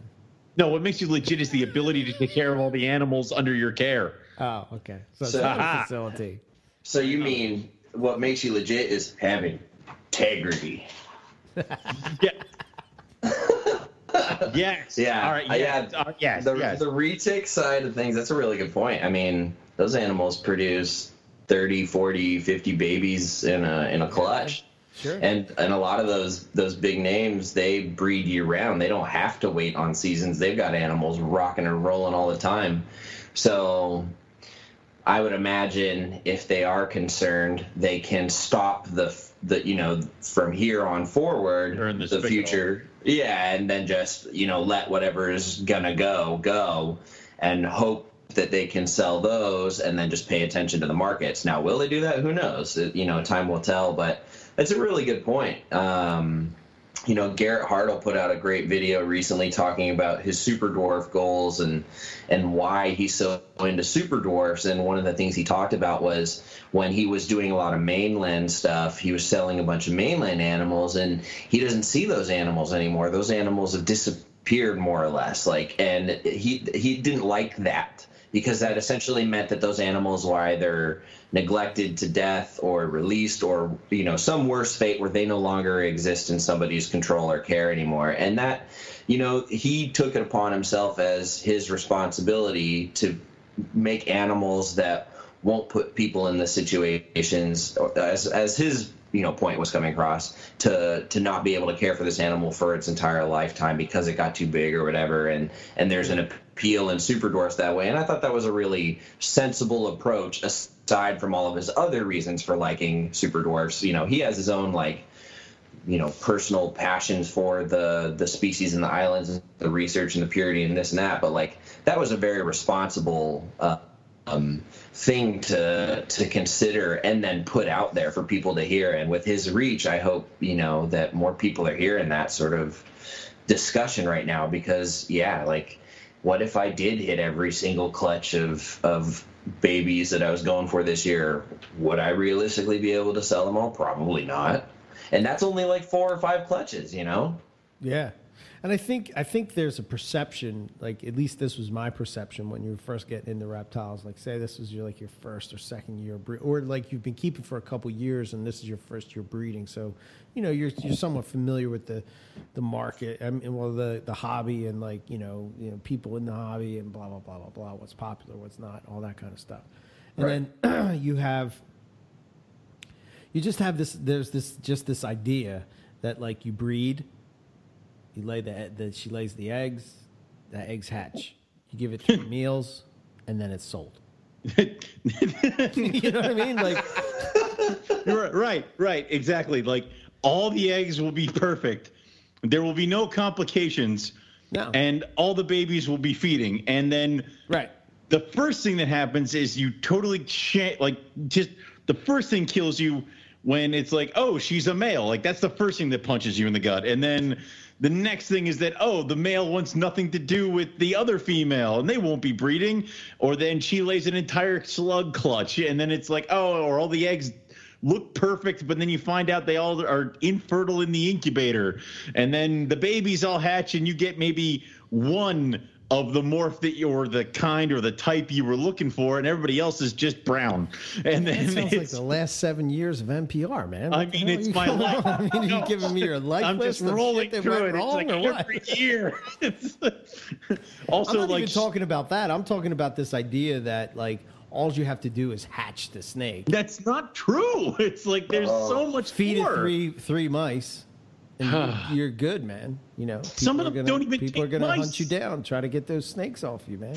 if I ever find people with that mentality, like they truly have it, I'm going to make sure they buy children's pythons and get into breeding them God. just to kill that dream because that is just nonsense. Absolute nonsense. I've got a nine month old baby children's python right now I'm looking at who literally just took her first full meal and like I had to start it for her. she ate it on her own, but I had to put it in her mouth. And we're at nine months, and we're not out of the woods yet. Like I cannot sell that animal as an established animal. That Yeah. animal will probably reach a year of age before it's even at a consistent eating point where I would even consider listing it for sale. So, like, yeah, you you think it's all uh, just going to work out perfectly? You, you've really got another thing coming. But and the that's problem, something that me and Rob always talk about is the fact that you know, you know this there is this idea, and you know we've said it multiple times on the show that you know like oh well this is why this species nobody cared about it and it got lost, and it's like no sometimes they suck. yeah, That's just the truth, man. they're Sometimes not they're just popular because they yeah. suck. Yeah. You know? Sorry, Owen, I cut you off. What were you going to say? No, no, but it's like it, the thing is, is like you you there are. Do you think that's a lie that's perpetrated by even people who breed reptiles? Because I mean, how many times do you have to, or have you heard the, oh man, you just take it home, you do this, you do that, everything's fine, and then they breed. It's like, it, but there's more. I think I think I've noticed a trend away from breeding Okay, that's good. as of late. I mean, Yeah. I know that we've talked about this for a long time on the show. It's like, you know, you don't necessarily have to be legit to, you know, you, have don't to have to be a breeder to be legit. You know, No. you can you can keep snakes and you can just you know Yeah, have totally. them observe them and you know Right. and be And- infatuated with the, you know their their habits and, and behaviors and all that kind of stuff um, and I think I see a move towards that which is good you know? Yeah. that's good because I think you know I think that there's, there was just I, I guess I guess it just came with the ball python craze mm. you know? Is like you know this idea that you know in order for you to be even looked at you had to be breeding something that was cool. Whereas like i see more and more towards like you know whether it's a naturalistic setup or a, let's face it man some of the shit that people do is art man it, to mm-hmm. me it's art like i look Yeah. at some of these enclosures and stuff that they do and i'm i'm just blown away i'm amazed i'm like wow you know that's really badass you know Yeah. Definitely. which which I I think it I think it's it's good for the hobby. You know, I think that long term that, and then that I think it I think in the long term, I think that more people, and I even get this now. I don't know if you guys get this. It's like it's more acceptable to have snakes or have a pet snake. It I is. mean, like Yeah, more, definitely. More people, yeah, more people have that as a go-to pet anymore, which is good. You know. Yeah. It, let me put it this way. I mean, buying a snake's cheaper than getting a hypoallergenic cat. So, you know, I mean, I know from experience. Exactly. There we go. So it's, you know, I, I would say that that's something that, you know, also people don't really understand is that breeding your animals is the most dangerous thing you can do to your animals as far like from a health standpoint, you know. Where do we have the complications? Sometimes we have complications with their cycling. Sometimes females have complications with laying eggs, you know. Um, my my Grebo died this year because she laid a bunch of eggs. They all turned out to be slugs, and then she was uh, she was bound up. And before I could end up getting her to a vet, she ended up passing, and that sucks. Uh, you know, and that's just one of those things where you know uh, that's a risk you take. Um, and if you're not prepared for that, or if you don't want to do that, don't. It's not nothing would force you. Nothing's forcing you to do it. Just have one, two, spoil the shit out of them. Get eight foot cages for you know a ball a ball python. I don't care. Like it's whatever. But Sure. Well, yeah, and even when you do just have a pet, like think about how frequent it is for random ailments and things to pop up when Yeah. you're just talking about your dog or your cat or your pet turtle or bird or whatever. Like, it, yeah, it's going to happen one way or another. The benefit to only having one or two and not breeding is that you're not, you know, committed to a bunch of expenditures in other ways, and you will have the money to take it to a vet. Yeah, I mean, dude, I'm I'm getting ready to send my second Macklot's python to the vet for surgery this year because. I mean, you've got to be freaking kidding me. What is up with this species? But it's it You it's what you do. Macklot's, I man. it's the worst. it's the curse that keeps on giving. Like I don't understand. It's probably because I gave you too much shit over those eggs in that incubator. Mm-hmm. It just mm-hmm. keeps coming back to her like Karma, bro. just one more thing with the goddamn Macklot's pythons. Like, please God. So yeah, but it that's I know some people who wouldn't even do that. They would just be like, well, whatever, or put it in the freezer, and that's Yeah. There are decisions that you have to make with that kind of stuff, and But it's see, that must be a species that you really dig because you know, I mean, you've you've Yeah. tried to breed them multiple years. You ran into Yeah. all these issues. Year after slug year, eggs, whether it's a lost male, one it's a female. This, it's a that. female turned it's into a- a boy. a Right. Female turned into a boy. and you still have them, I still have them. right? I keep Yeah. going Right from like to- I keep going to like Yeah. five or six, and then down back to glitch, and then like and it's five not or even six. like it's not even like you see. You know, it's not like they're crazy expensive money or anything like that. No, You know, it's just not- that they're, you know, it they're they're a cool snake, and they're the snake that. The reason I like them so much is when you bring them out, people are like, "What the hell is that?" It's something that because it's different. it's different. Like you remember, we had a I had a water python in my display at Tinley Park, and people were all about it because it was reared up, showing the orange belly, and it was not the same ball python they'd seen on every single other table or something like that. So that that's what draws me to a lot of species is the unique attitude, uniqueness of the animal, and you know, it's not something I see on every single freaking table. You know, and that is my main thing where it's like part of me's looking at my corn snakes and I'm like, I hate you. like it's like Right. because you see them all over the place and they're just, but they don't take up that much Joe just space. Smacked the wall, man. He Sorry, I'm sorry. wall, man. He straight up punched. No, the no, wall. he's gonna he's gonna like Fucker, I'll know when he I'll know when he's listening to the show because like he'll just be at my door and just slap me and then leave. It's like yeah, it's but it's just like you, that. bro. It's when he comes to pick up the box, I give him a good smack right in the beard, like right. I asked right him for uh, I, I actually asked Joe for uh, a bunch of um, his isopods. So now he's just gonna like not send them or uh, send them with like a Wait, bug what do you bomb. need isopods for? I am setting up naturalistic bio. Oh Jesus!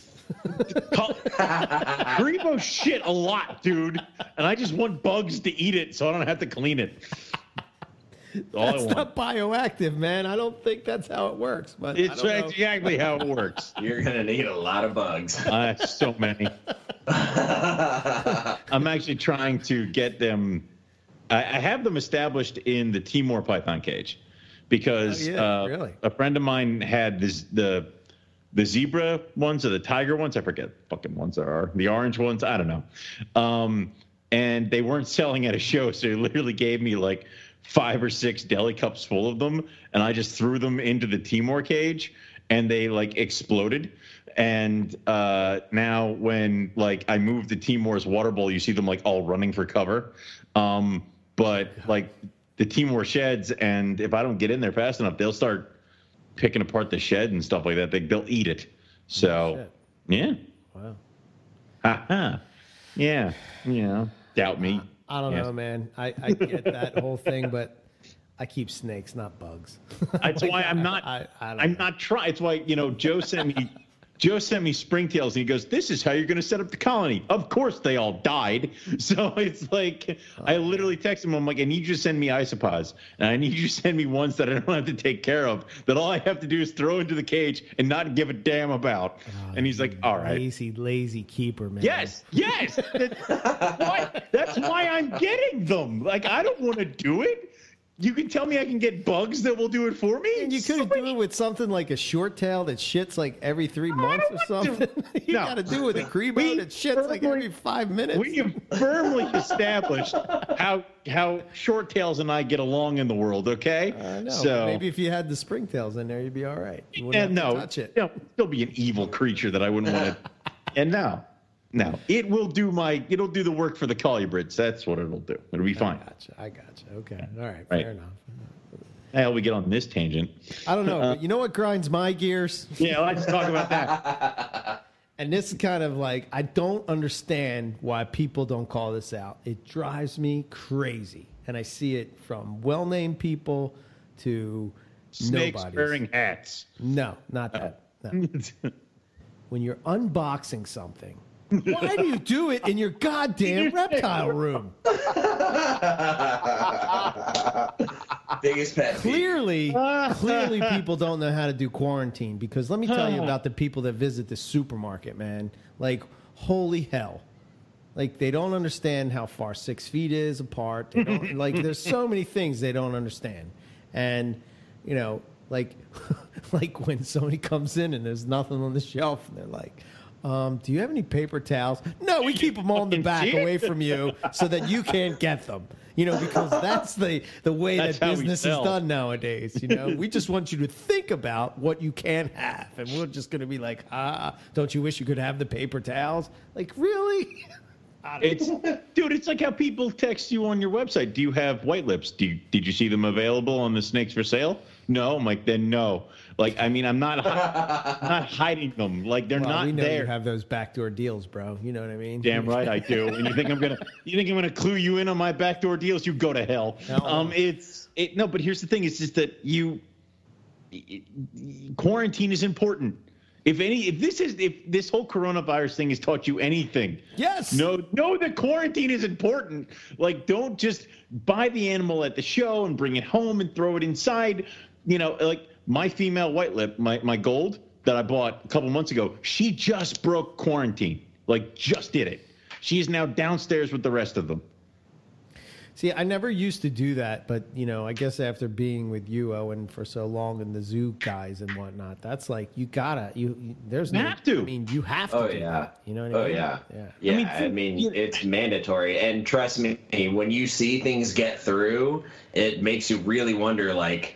Ooh. Is that three to six month quarantine even enough? Like I've Yeah. seen stuff sneak into collections, sit there for like years, and then all of a sudden, boop, that snake has IBD. Like that snake hasn't touched another living thing other than its keepers. How did it get IBD after being in the zoo for the last ten years? Right. Uh, so yeah, and like in all honesty, anybody can make quarantine happen. Even if you Yeah. just go get a, a Walmart, you know, snap lid tub, a little heat pad on like a little thirty dollar thermostat, and put a brick on top of it so the animal doesn't get out. Drill a few holes or poke them. You know, it, it could you know cost you fifty bucks. And you can put together a tub and just put it in your living room. It doesn't have to be a completely different building, but like mm.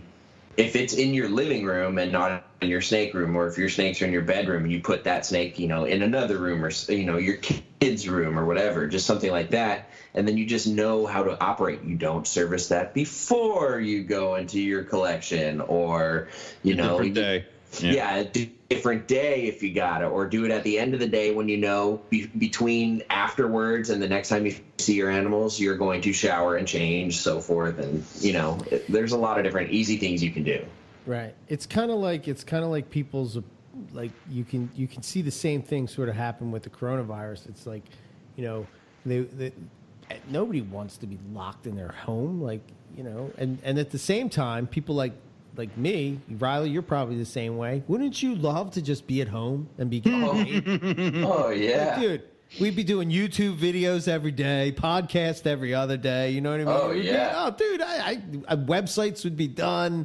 You know, I would be learning new songs on the guitar. I mean, there's just tons of shit that I could be doing rather than finding paper towels in the back room. You know, um, Yeah. of the Super Bowl. It's But- yeah. I, I, I, you know, and it, it's, I, I guess with the, you know, the the thing, the thing that bothers me is that like, you know, it, it, like people just think that well, that's not going to happen to me. Know? So like I can cut this corner, and like I know uh, I've not quarantined animals before. I've done it, you know. I've, I've and and every time, every time it bites me in the ass. Every Yeah. time, you know. It's like oh damn it, should Yeah, dude, it, it it happens, and you know what? Actually, um, I'm liking those. You guys have seen those um, kits that you buy that turn like a a bin into like a slide glass front cage. yeah, I have one. Yeah. It's great. Yeah, I love that idea for a quarantine cage because you know what? It can fucking move really easily. Oh, yeah, it's perfect. That's a good idea. I mean, It's So exactly. nice. I love it. I, I, have and you know one. what? It's super easy. You You the be Python portal things? Is Yeah, you're talking There's, I love that two. idea. The Python Okay. portal is the double door, so it's a wider one with two sliding glass, and then the Draco portal is the single door, and it has the option to slide either left or right. It's just one pane of glass. Gotcha. It's so easy to do. You tape the dang thing on the side of the tub, you trace it on the inside, you cut it on the inside, you drill a couple holes, you screw it together, you put your glass on, ta-da, you're done. Right. Yeah, I mean, I, w- I love that idea, and i have seen them with um, heat panel P panels mounted to the top.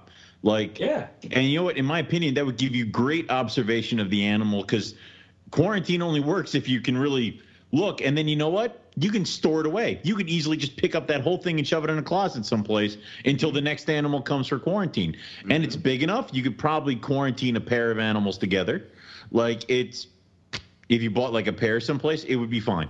Yeah, so that's a great. Uh, that's probably what I'm going to end up trying to do is get one of those because you know what you could even probably you probably even put a small shoebox bin inside it for tiny babies. So like oh, it's totally. like you oh, know yeah. screw it. And it's like yeah. So um, that's what I'm probably going to end up doing for quarantine, and then because uh, it, it, it is essential. Right now, I have a 41 quart rack up in my office that I quarantine in, mm. and it's okay. It's just that it's hard to do stuff and maneuver and right now my printer's on top of it. So you know it just would be much easier to do one of those things but there are options out there to get that stuff done. And you know it, you got to think of it there's no real good way to keep everything out of your collection. All you're trying to do is mitigate damage. And so you quarantine for 60 days maybe 90 days if you really want to be too crazy about it. Um, and then you move the animal downstairs. Are you going to catch everything? Fuck no. But are you going to notice more things doing it this way that could have potentially become a problem? Yes. Yeah. You'll notice mites easily. Yeah. You know, if you quarantine, you're good. Um, yeah, and, you can you can look out for irregular like yeah. stools and bowel movements, issues with the shed. Like, yep. If, the, and one of the things that people don't understand with quarantine is like part of the idea is like you just said for observation. The best way to observe all the telltale signs of something is going wrong is to keep it as minimalistic and sterile as is possible, possible. without you know sliding the animal. So paper bedding, disposable, easily sterile. Like if it's an arboreal, PVC perch and a water mm-hmm. bowl, like real basic, real minimal. And then that way, if the animal has blood, you'll see it, or if it's got you know a bad poop, or you know if it's like acting funny, or if it's just sitting weird, you're gonna see it and you'll yeah. catch that. And then the other idea is if it's sterile. Um, you don't have you're basically running off the idea that there are no contaminants in this environment and any issues, parasites, internal or external, would have only originated, right, yeah, they'd only originate from the snake. Um, and so the like it's kind of hard with timing with snakes because they don't go to the bathroom every day but if you right. if you've got a good reptile vet in your area or even a normal vet that can just you know you can talk to ahead of time and say hey if i call you guys ahead of time to run a fecal sample for me on my snake that's in quarantine. Like most vets will do that. Yeah. And it's it's not an expensive procedure. Um, they you know you just got to call them ahead of time see if they even have time or staff to do it. Um, and that way you can just get a an insight into any internal parasites. If there's anything wacky, you're going to see it in their poop. So yeah, I mean the the snake should realistically eat, shed, and shit all in quarantine before you move it downstairs mm-hmm. just so you can observe all of these things. Right. Yeah. You know. At work, we uh, we have a series.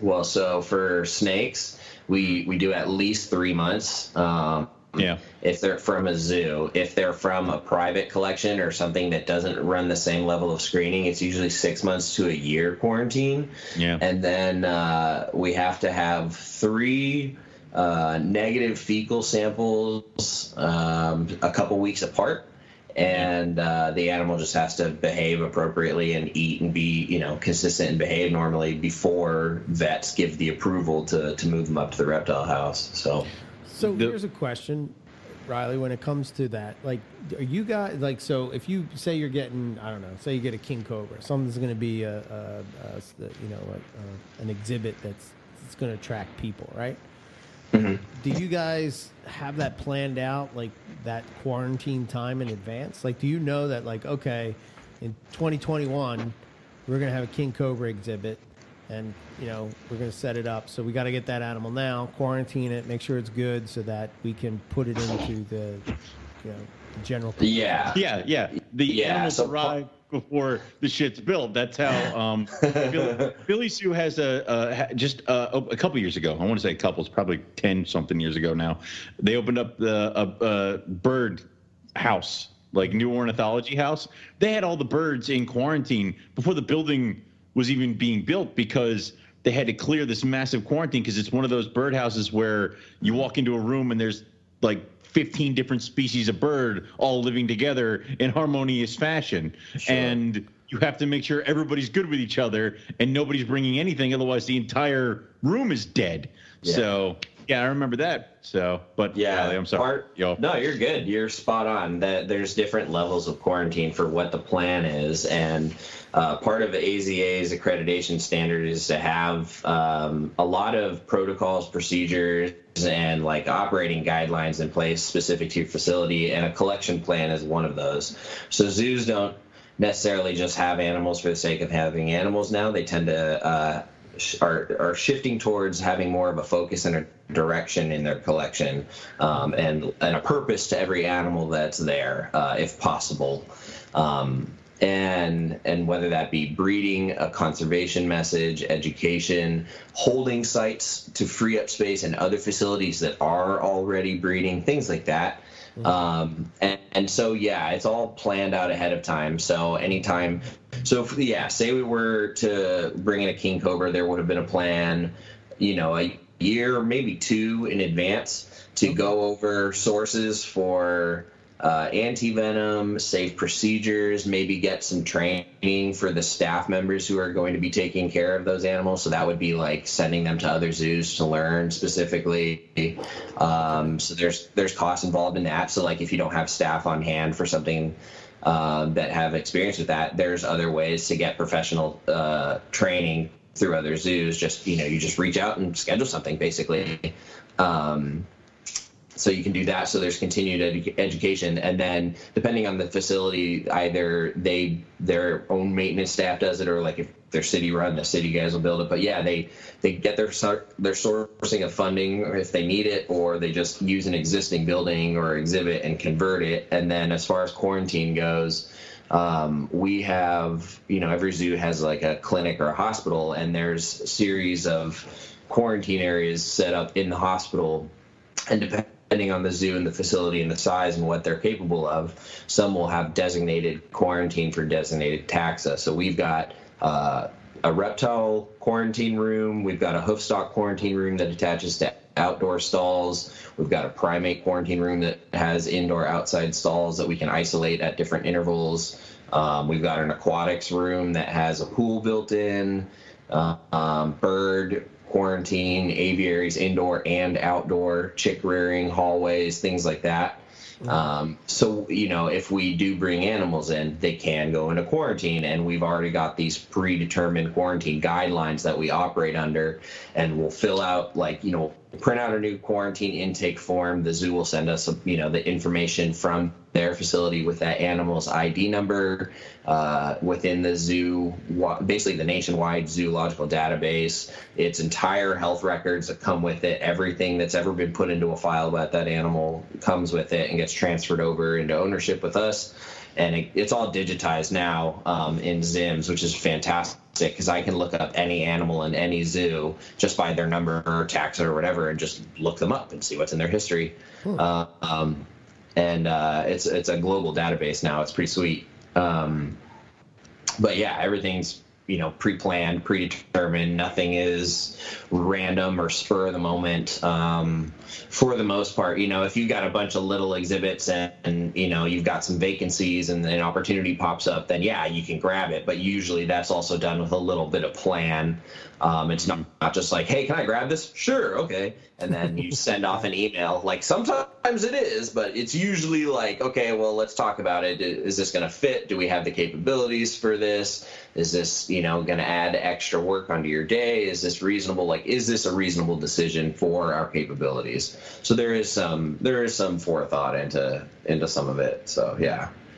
Wow. Yeah, I imagine that's uh, that I this is maybe a stupid question, but do you guys currently have to take any special precautions with the primates? Yeah. Oh, Grade God, yeah. the Coronas. Oh, I mean, oh yeah. I mean, Right. way, before the lockdown, everybody who worked in the primate buildings had to wear full PPE, and they've Oh. been doing that for the, the last like. I want to say since February they've been doing that, maybe even earlier. Um, Dude, they, they the normal thing is to wear masks and respirators when working with non-human primates in direct contact anyway. Yeah. Like that's Yeah. when not having a pandemic. It's like yeah, Um, yeah. And now they have to wear like full Tyvek suits. Oh yeah, uh, that's got to be like BSL level. Yeah. Yeah, the the slip-on boots over their Yep. shoes, goggles, um, bouffant caps, the the Yep. head caps, like literally everything, and face masks. So there's no, there's none of you exposed, and uh, and those buildings get warm, and when you're spraying and hosing stalls and Oh stuff, God, dude, I feel so bad for those primate keepers, man. Like dude, it's and if Oh, they're out, if they're outside taking a breather or they're just kind of like lounging looking at their animals i do not bother them because they deserve it because i do not have to wear that level of protection on a daily basis and they've been doing it for months now so Dude, yeah I used to have to do full Tyvek BSL levels uh, when I worked for Penn. Um, and I never got to work with the primates that they had at Penn. I think they were in a different building. Um, but uh, you literally had to do the full Tyvek setup, and it was the ones where um, you didn't have the little cap. It was a hood that went all the way up. So, uh, and you had the mask and the protective eye gear, and you had the gloves, and you had to tape the gloves to the Tyvek. Yep. Um, also, the same thing with the boot covers. Yep. Um, and I would get done, and I would just unzip it, and I would have sweat through all the scrubs that I was wearing underneath. yep yep And those things don't breathe Oh at God, all It was one. I want to say it was one winter where I think some part of the lab had lost like uh, heat and stuff like that. So I'd gotten done at the animal, which the animal rooms. Like there would have to be a nuke to go off to ruin the animal rooms, but where humans were, we don't care. So um, I would get, I got out of the room and I undid the Tyvek suit. There was steam coming off of my body. like, it was like one of those like where you go outside like oh my god it was like oh it was horrible yeah, yeah those, but those is the is the uh, what would be the word? Is the transference? I don't even know if that's a word, but is that equally between both species, or is one more susceptible than the other? It's like, the, are you protecting yourself from the from the primate, or are you protecting It- the primate? it's a two-way street it's It's, it's both, yeah. It's two ways, but with the coronavirus being spread by people right now, our biggest concern is transferring anything to them. to them? yeah Okay. I, it's Yeah, um, yeah, they're called zoonotic diseases Yeah. um, Yeah. and that's and that's something where certain ones I give it to Aminal, and then other ones Aminal give it to me. Like um, it's weird because it's like I'm um, sitting there saying, like, is, does he know it's called animal? Like, I'm doing he that on purpose. yeah, I know. Um, I know. He's It- practicing for his new pet tuber YouTube channel. Exactly. It's where it's don't be stupid, protect Aminal.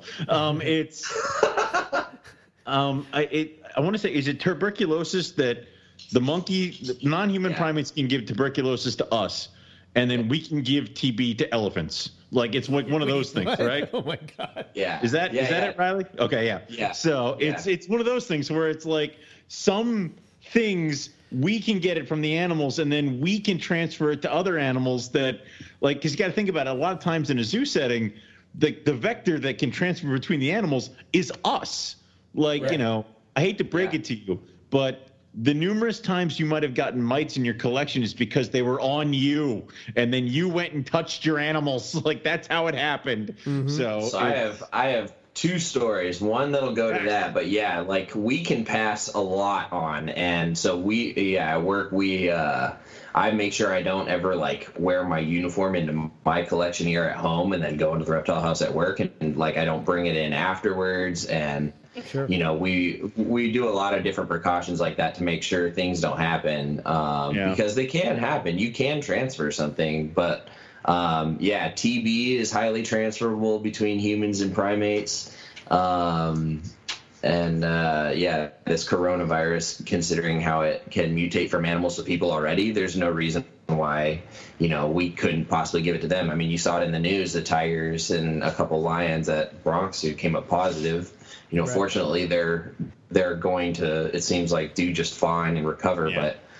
but um, that's a very real a very real thing. You know, we can transfer stuff to our animals at work, so. Um, we use uh, like foot baths when we go in and out of areas with uh, Virkon disinfectant. Yep. Um, so like our the, the soles of our shoes aren't tracking anything into various areas, uh, masks and gloves, things like that, um, just regularly. But um, speaking of mite transfer, uh, no. I, so one time I got mites because a friend was moving to Florida and he was go- going through his reptile room in the warehouse and cleaning stuff out, throwing stuff away, packing stuff up. And he had a couple boxes of some like 32 quart Sterilite tubs that he never used. They were still in the new boxes, but the boxes had been, you know, kind of beat up and the cardboard was all over the place and, you know, it just been stored in this room Right. and he and he gave them to me. They're in perfect condition, so I was like, yeah, I'll just disinfect them, take them home, you know, whatever. And so I brought them into the snake room, just the boxes, the the sterilite tubs in those cardboard boxes, threw them in the closet, and three days later, the rack at very next, uh, like right next to that closet, whole thing infested with mites. I didn't even bring an animal home from him. I didn't even Uh, touch any of his snakes that that day. cardboard. Oh, Yeah. God. And Wow. and then the second half of that story is cardboard is corrugated. There's little channels in there. Every time oh, we get God. every time we get pinhead crickets in at work, I'll empty the little box out with a couple thousand pinheads into the bin, and then I cut the box completely open and I put it inside of a Rubbermaid tub. And I beat the crap out of it, and a couple hundred more fall out, and then I'll do that over the course of a few more days, and pinheads keep coming out. So, oh, yeah. now, now think, now think about mites getting into a box. no. know they no. they live for you know several weeks. If they jump off your animal in search of a new host, they're going to wander and come in contact with inanimate objects. And if they happen to take a siesta on a cardboard box and you move it elsewhere to a buddy's house, you just gave them mites. So Well, like I- inanimate objects can do that. We're going back to Eric's thing of why are you opening, why are you doing an unboxing video in your snake room? The cardboard can't even be trusted now. That's right. oh, God. So even if you got an animal and it didn't have mites on the animal, Yeah, but let's say box. that you kept the box in your Yep. reptile room or whatever. And Yeah. God only Chance. knows. What if that's a used box? Like, for all you know, Yeah. you know, he doesn't know, but the box is dirty. yeah, yeah. Oh, my God. I know, and I mean there is a Every reasonable reptile life. keeper's like, I'm nah. burning all my Yeah. cardboard. Well, and so then the second thing that makes me think about like all this coronavirus and quarantine and stuff is like, uh, yeah, seriously. Um, back in Santa Barbara, when I was at the zoo down there, we had gotten in some new leaf-tail geckos, Uh-uh. and uh, part of you know quarantine and uh, screening and everything is uh, all the testing on the the facilities end before they send them. So we don't take the animals in until they've passed a bunch of tests on our vets and like they send them pre-ship requests is what they Right, call yeah, them. the, the Okay. physical and stuff like that before the animals. Yep, yep. We want blood, we want weight, we want physical, full exam, we want all these various tests, and depending on And the they'll species. do it again. They'll do it again the second the animal arrives. Yep. but but they're Yep. gonna want them beforehand. Yeah. Yep. So we got these geckos in. They gave us two negative tests for crypto at the facility, and uh, we were getting close to a weather deadline that would make it so we wouldn't be able to get the geckos in until like four months later after the winter, right? Mhm. And uh, so two negative tests. We felt like, yeah, okay, that's good. We'll bring them in. They're still going to go through quarantine, so that's fine. Um, we'll just get them in, and and you know we'll keep testing and we'll handle it. And so they came in and they came up negative in quarantine. So we're like, sweet. So they did their full quarantine. We put them into. Um, into their exhibit, which had like concrete rock work and bark and tree branches, and I could stand in this whole thing. Like it was a big six foot tall by you know, four foot wide, three feet deep sort of thing. And it was all made of organic materials, wooden frame, glass, like rock, bark, wood stuff, all this stuff that like you theoretically cannot truly 100% disinfect like a plastic hard non-porous surface, right? Right. Mm-hmm. So all of this stuff was, you know, fresh, it was good, it was new, and the geckos were clean. And because we do uh, regular cycled fe- fecal check uh, on the animals in the collection year round, always just double checking, keeping sure their parasite loads are in balance. Because of that species, we we were on high alert for crypto because that's just a thing with that species of of Henkeli. And uh, after we had put them into the exhibit, they came back and we got a positive result. Oh, and so yeah, and it was in a building with a lot of other like uh, we had some Aussie frills, and Eastern Diamondback, our monkey tail skink family group was in there, false Oh water cobra, God. a few other things, and so uh, we had to move the geckos back to quarantine. And you can't always get rid of that stuff. So we had to throw away all the bark, bedding, branches. We had our facility facilities guys take apart the wooden frame on top what was accessible, throw that away, build a new one, and then um, my curator and one of my coworkers at the time they had to get jugs of ammonia pour it all over the inside of the exhibit. And while they're doing this, they're fully Tyvek respirators, like goggles, the whole nine, because that's super gnarly toxic stuff. It is. It sucks. Blast the entire exhibit all over, head to toe, every nook and cranny. And they did it twice. They had to have exhaust fans running for two days to keep the smell out of the building. We had to move all of these animals out of the building, mind you, because it was so gnarly uh, including the Eastern Diamondback, including these angry monkey tails and frills and all this stuff. And, then after they did two of those rounds of ammonia treatment, then they got the pressure wash in at 160 degrees and pressure wash what they could.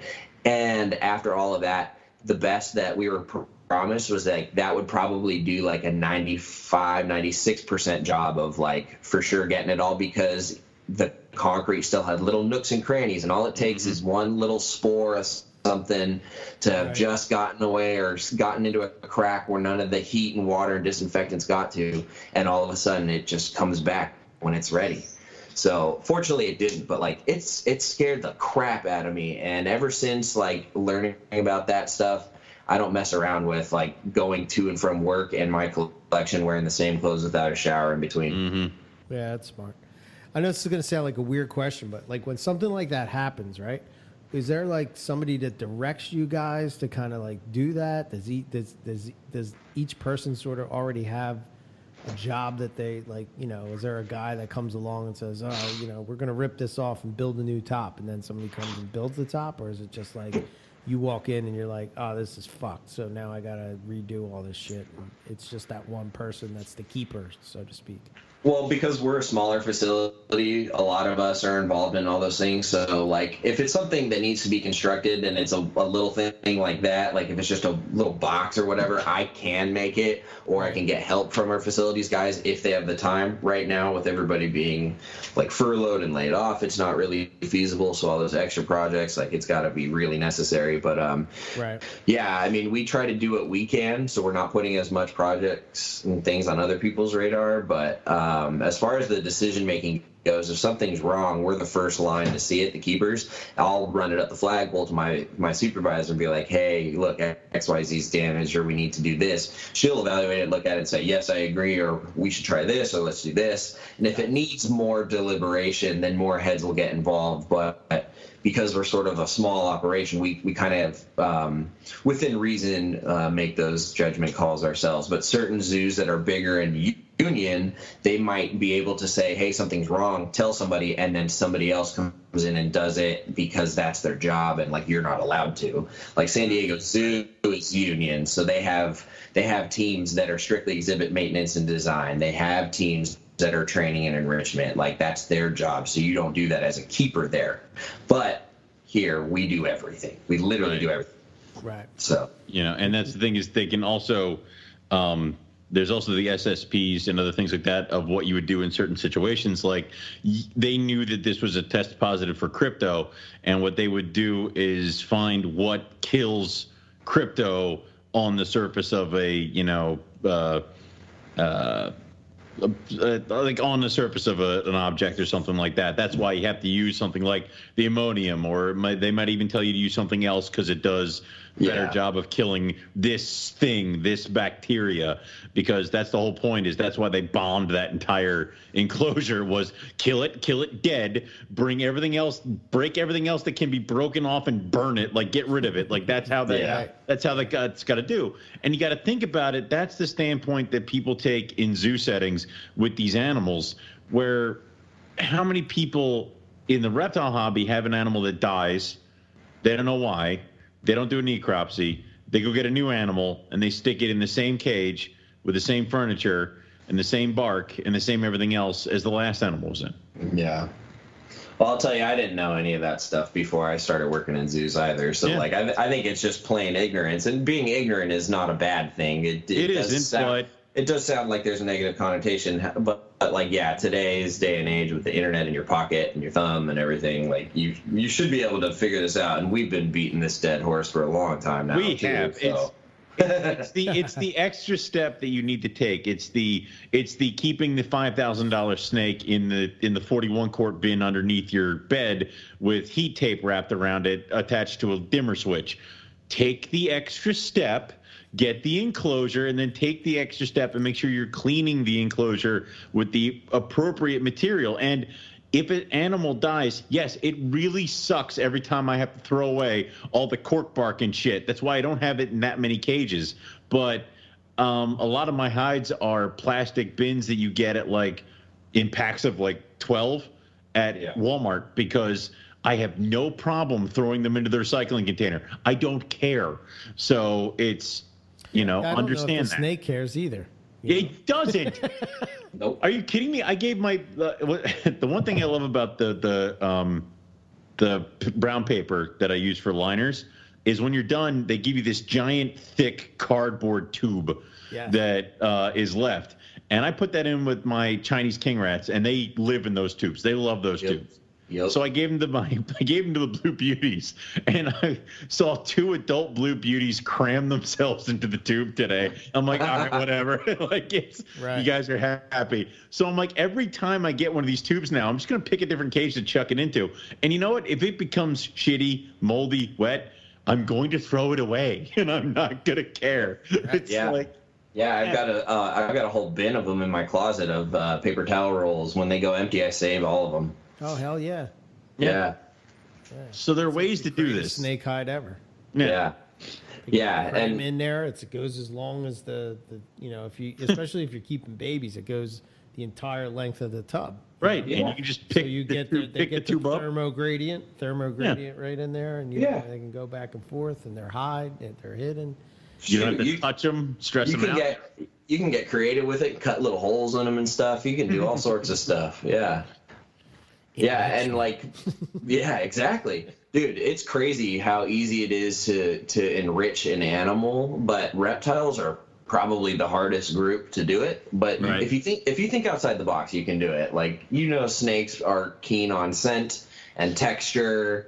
So play off those senses. So like yeah, it's it, we're talking about quarantine and not cross contaminating, but you could take something from another animal's enclosure that has a scent if you know that animal is safe and clean, and that's stimulating. Or you could do something that they've never seen, a new water bowl, a new hide, uh, a different type of hide, move it on the other side of the cage. Like there's all sorts of things you can do. With tortoises, it's rather easy.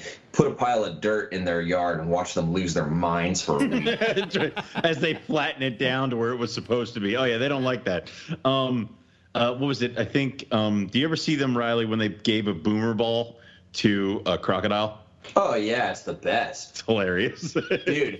Uh, if I put the this green bucket down in our sulcata yard, our smallest sulcata, she's like 45 pounds, this 22 year old female. She will instantly leave what she's doing to come over and ram and headbutt and smash that bucket it. and push it around the yard until it's out of her sight. Damn, it's awesome.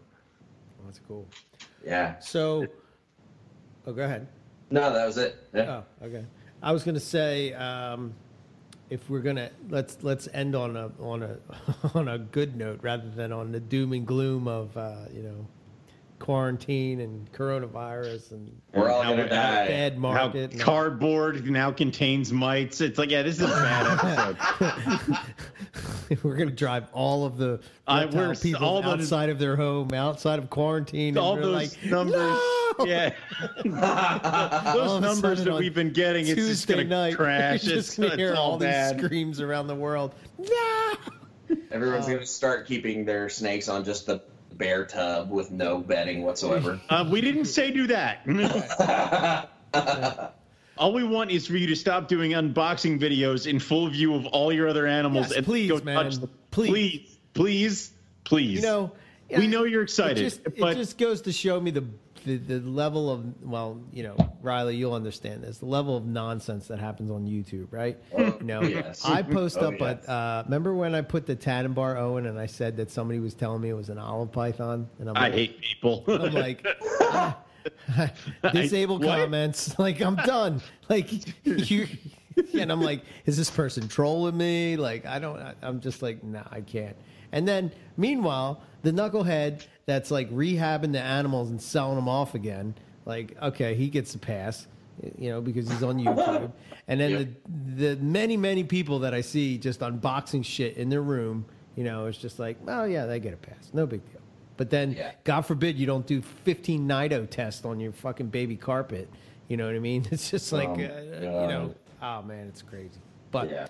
anyway, we're supposed to be a good note, Owen. What the hell? You said I don't know. It's just I'm sorry. We have, we have time for more notes. I mean, Well- you can keep going. God, Well, I, I, happy note. End it on a happy. that's right. Okay. So I was going to say, is there something that you guys are either looking forward to seeing hatch out? If you have the opportunity, maybe you know, picking it up this year. Riley, go first. Damn. Yep. Uh, like the top of your list. Like this is the season I'm getting X. I think it's I think it's inlands for me this year. Inlands, oh, Damn. All right. I was not expecting that. About time more people getting on the inland train. I like it. Yeah, I said I was going to do it last year, and, and the opportunity and timing didn't line up, and uh, I just wasn't able to make it happen last year. And then I got and then I got a, a Napadora, so that didn't help. So That distracted you. Yeah. That, that I- I- I- for a Yeah. I veered off track for a second, but uh, That's we're- okay. Still understand. but we're back. Yeah, we're back. So, but yeah, inlands. I, I need to I need to do that. Those things are insane. yeah, man. Very, very underrated carpet. That's for sure. Yep. What about you, Owen? What is it? Um. Pineapple retic? No. Mochaccino. Thank you. Oh, okay. Um. Well, So. you I- good taste, man. Those things are hot. Goddamn right I do. Um. Oh, But it's gonna get a pied burm. ugh, I don't have the twenty Speaking five of pie, thousand dollars. hold on, hold the phone. I Holding. saw a rumor Yep. that they found a pied Darwin. What? What? Yeah. And you're telling me this now at the, end, of the, show. episode? Correct. The fuck is up with you? Right. So if you've made it this far, you're a diehard. Damn. You're in the know. What do you think? Hold on. made it through the doom Before and gloom to get derail- here. Yeah, yeah, yeah. Why You did gotta have what the does good stuff at Darwin the have end, all man. the good shit? Like, I mean, they got the albino, they got the melanistic, they got the hypo, and now they're gonna get the pied, all in an animal that is from Australia that I probably can't breed because it's too close to the ones that live off the continent. God damn it. Karma's a bitch, And bro. I can't get. You know what? I'm gonna get the fr- the, the freaking pie Darwins are gonna be here in two years. Yet I can't get an albino coastal to save my life. I even offered to frame you for murder this week on the on the on the chat for some albino coastals. What do you think that a pied carpet would do to the to the to the carpet python market? Do you I think, think it would have the effect that m- most times that pieds do? I think there would be a spike. I mean, I mean, I think there would be a spike because the pieds would come in, and then you would see the spike because people are going to want to get the pieds, and then you're going to see people wanting to do things like mix the pied into all the other morphs. But they're not really going to be insane iterations of the morph. Like the people who spend the money to get the pieds aren't going to give a shit what they're crossing it to. So you know, first you'll get the first thing that'll happen will be the pied albinos. That'll happen. And that's still pure Darwin and stuff like that. And you know what? Because this is originating in Australia, it's going to happen anyway. But um, you know, it, let's say if I just heard a rumor, man. I don't even know if it's all right. true. No, I'm, I'm just saying. saying. let's say it magically appears in the U.S. They're going to want to just breed it to everything, so they're going to just grab a jag and breed it to make the pie jags. It's not going to be. man. I think we, I think we hit a good. Sw- we're at a good balance in the carpet market right now, right? It used to be that, like, for a while, it was more of the the morph game, and like nobody gave a shit about the the just the normal Right. subspecies stuff. And now it seems like we're at that perfect balance where you know that nobody's unless I'm missing the mark or not in a group that no, you know, th- this is when was the last in, time we but- had a base morph project come out of the blue? Well, I'm not even talking about that. I'm just talking about the idea that like you don't see the fighting anymore between the two groups. I'm saying it would start up again. Like is what I'm saying. Yeah, I'm Yeah. saying that would be Yeah. that would be day one that shit would start again. You would see you would see the same chase for the morph, the, Right. you know, the, the race had- to the bottom, Yep. and then the disregard for lineage and locality, and then people would get sick of it in a few years, and people would be tired of getting angry at everyone, and then the, then it would come back. The pendulum would swing right back to to Yep. you know going back towards localities because people would get bored, and then it's it's a pendulum. But yeah, I think initially you'd see more people come into the market, so you'd see a lot more buyers, and then people breeding, and then very quickly you'd see a lot of people getting frustrated at the lack of understanding of localities and subspecies. They Yeah. they're not all the same, and Yeah. then you, and then you'd see the divide, and then you'd see some of the base morphs and the older things lose their value, and the new stuff become the more sought after stuff, as well as combos with you know pied and whatnot.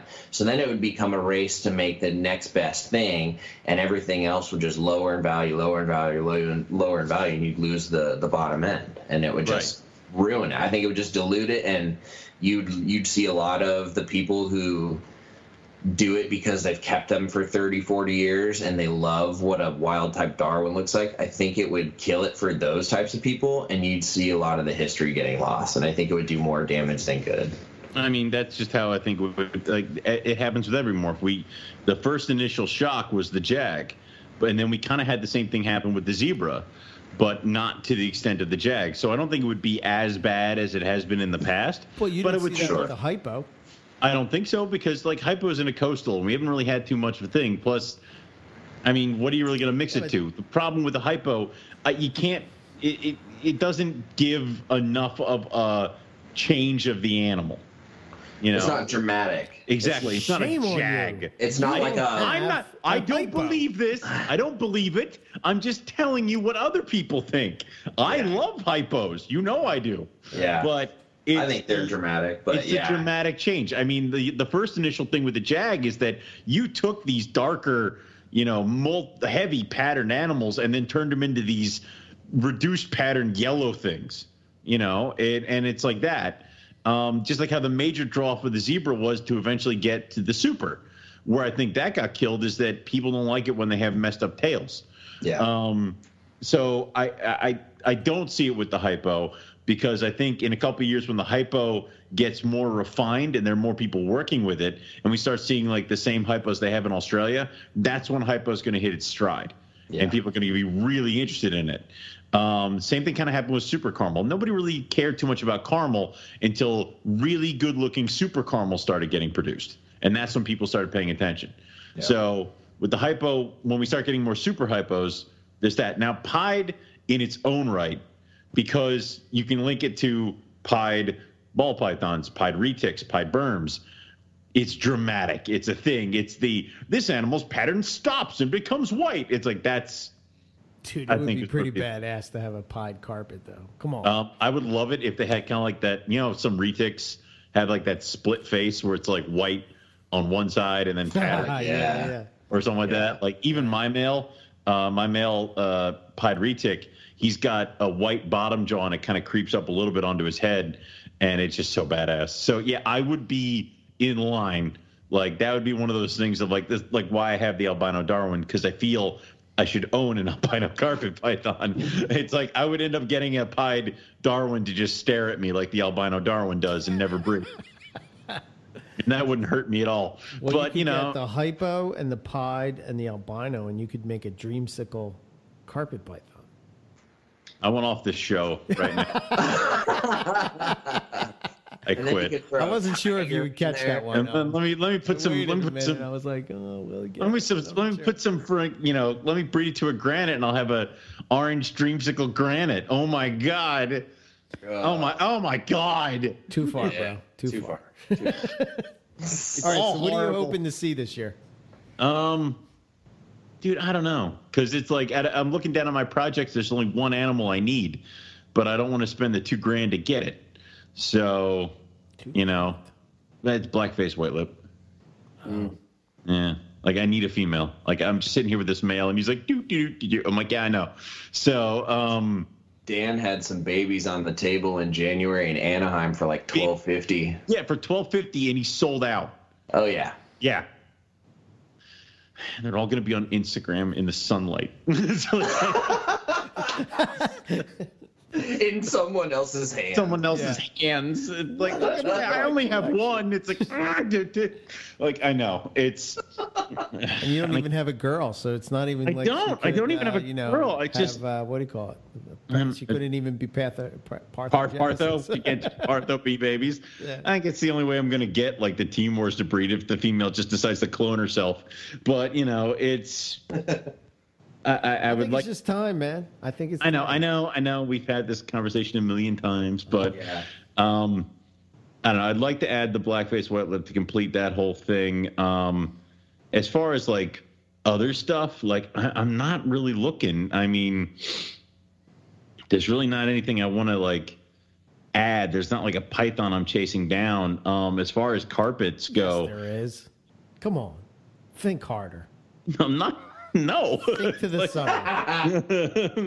it's um I mean, aside from the blackface white lip, I don't want to add any more There's pipe. one more. I don't know what you're A talking about. breeder down in Florida has some. Uh, well, I mean, he's got a. I mean, I, there's different. No, those. No, there's a different list we're talking about here. I mean, you said add it this year. There's no way KJ's going to let me take any of them right now. Um, You never know, man. Also, the price tag on them would be ridiculous. So you know, no. Would it? Eventually, I don't know. Uh, what, what, what would you? What do you sell a Dunai for? I don't. Do you know? anybody's gonna care. Good idea. I don't think anybody's gonna care. I, I, you see, those are the kind of projects where I'm like, I can't spend twenty grand. Hey, Eric, you know what'd be really cool? Dunai. grand? And I don't know. I just threw a number out there. Come on, man. Not twenty grand. Let's say five. I think that's even too high. I don't know. Somebody bought 2.2 Darwins for five grand, and you think that was too crazy. That was my younger days, bro. That's when I didn't have a girlfriend, a wife, a house, food.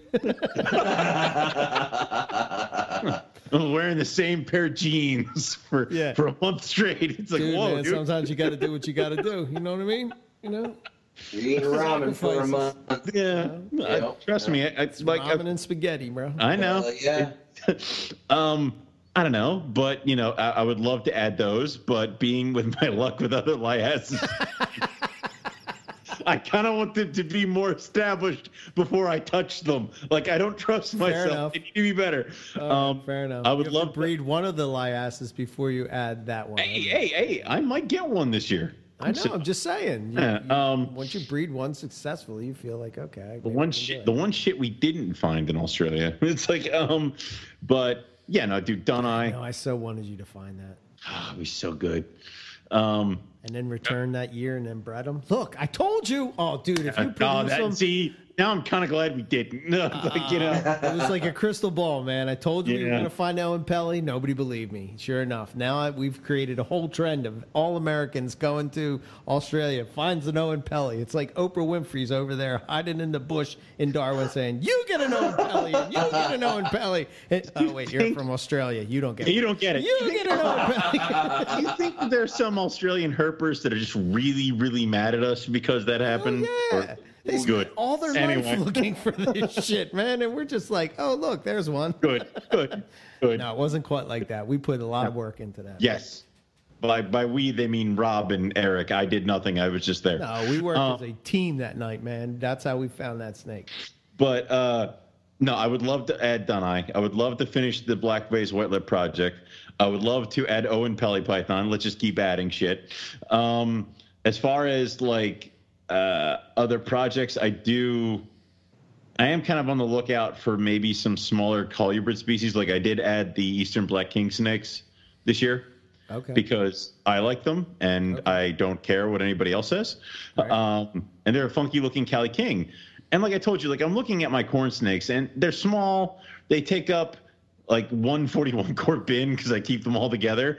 But it's like I would like something in those bins that is interesting and cool and that I like. So um, Taking a shot at Joe again. and I'm just gonna keep, you know, keep listen, listen. Crystal Pepsi knows where it's at. Okay. Oh. So um, Burn. he, just I, um, but it's just like one of those things where I, I, we've talked about this numerous times where the, the collection should be geared towards what you want to do and what you want to work with. And there are some animals here that I have been working with because I know I can take their babies and sell them at a show for rodent money, and I know they're popular, but they don't really appeal to me too much. And I kind of want to get away from that. So I think the only remaining holdouts are the corn snakes, but you know, I, they, they're still here because I'm still working with them. But I do want to keep adding some stuff, and I do want to keep moving things along. Like uh, I didn't realize, but I have to move my Chinese king rats into bigger cages because they are they growing like weeds. I mean, they are huge, um, and that opens up these two other cages for potentially some other form of like Asian rat snake or this, that, the other thing. So there are some other things that I do want to add. I just don't know what they are right now because I don't really want to add any more pythons. As far as carpets, I have a killer red project that I'm building that I didn't know I was building until last year sometime. Um, I, I got the goods for you. Oh, I know. so it's like because I got the I got the pair that I have here. I have some uh, red Axanthic Jags coming from KJ. I have the reds coming from you. So all of a sudden, I got this red thing that I'm just cooking up with. Um, I had to revamp a couple things because I found out that all my tigers are males, um, with the exception of maybe like two. like Oh, it's. I'm like, oh, okay. So, but that opens up a really cool breeding project for next year where I can breed really cool. I thought I had two really great looking tiger females. Turns out I have a great looking tiger pair. So, okay. That's yeah. Um, uh, other stuff, dude, I just want to see some things kind of build up, you know. Um, as far as coastals, if you told me you got a clutch of Rockhamptons this year, I'd add those. You didn't. Um, I didn't. I lost a female. I had to get another. Oh, oh, damn it. Uh, I lost do- her a while back though. okay. She had some kind of That's the thing, right? no. She had some kind of like I don't know. She had something that was on like like I guess it maybe enlarged heart. So you know how you know. Yeah, yeah, yeah. I'm waiting for you to produce the Rockhamptons, the Port Douglas. Uh, no, wait. I already got the Brisbanes. What else do I need for coastal? What about Cape Yorks? Thank you, Cape York. So, and I know you have them all. I'm waiting. I'm just waiting. Yeah, I do. and that'll be people like people keep asking me when are, when are you going to start like ditching shit i'm like when i start getting the coastal localities like growing up so i'm going to get these babies and i'm going to start raising them up and when they start needing cages that's when it'll be like all right goodbye goodbye ijs like, like that's when it'll be like get the hell out of here so um that's what i'll do and i'm really going to start turning the ship towards that direction of focusing just primarily on coastal projects. That's what I'm good at, and you know, go from there. But that's also what you love. It is. I mean, you. but it's also the only it's the only carpet python I can breed, unless I run into a jungle pair every once in a while. it's like, um, I will stick with the What breadlock. is it? I- What? Why? Why do you think you have difficulty with that? I I it's I have difficulty with just the IJs, and then I have not. I think I have. I would love I to know. figure that know. out. I don't To me, know. Don't care. I know you don't care, but it's like- I also like, shoot myself in the foot.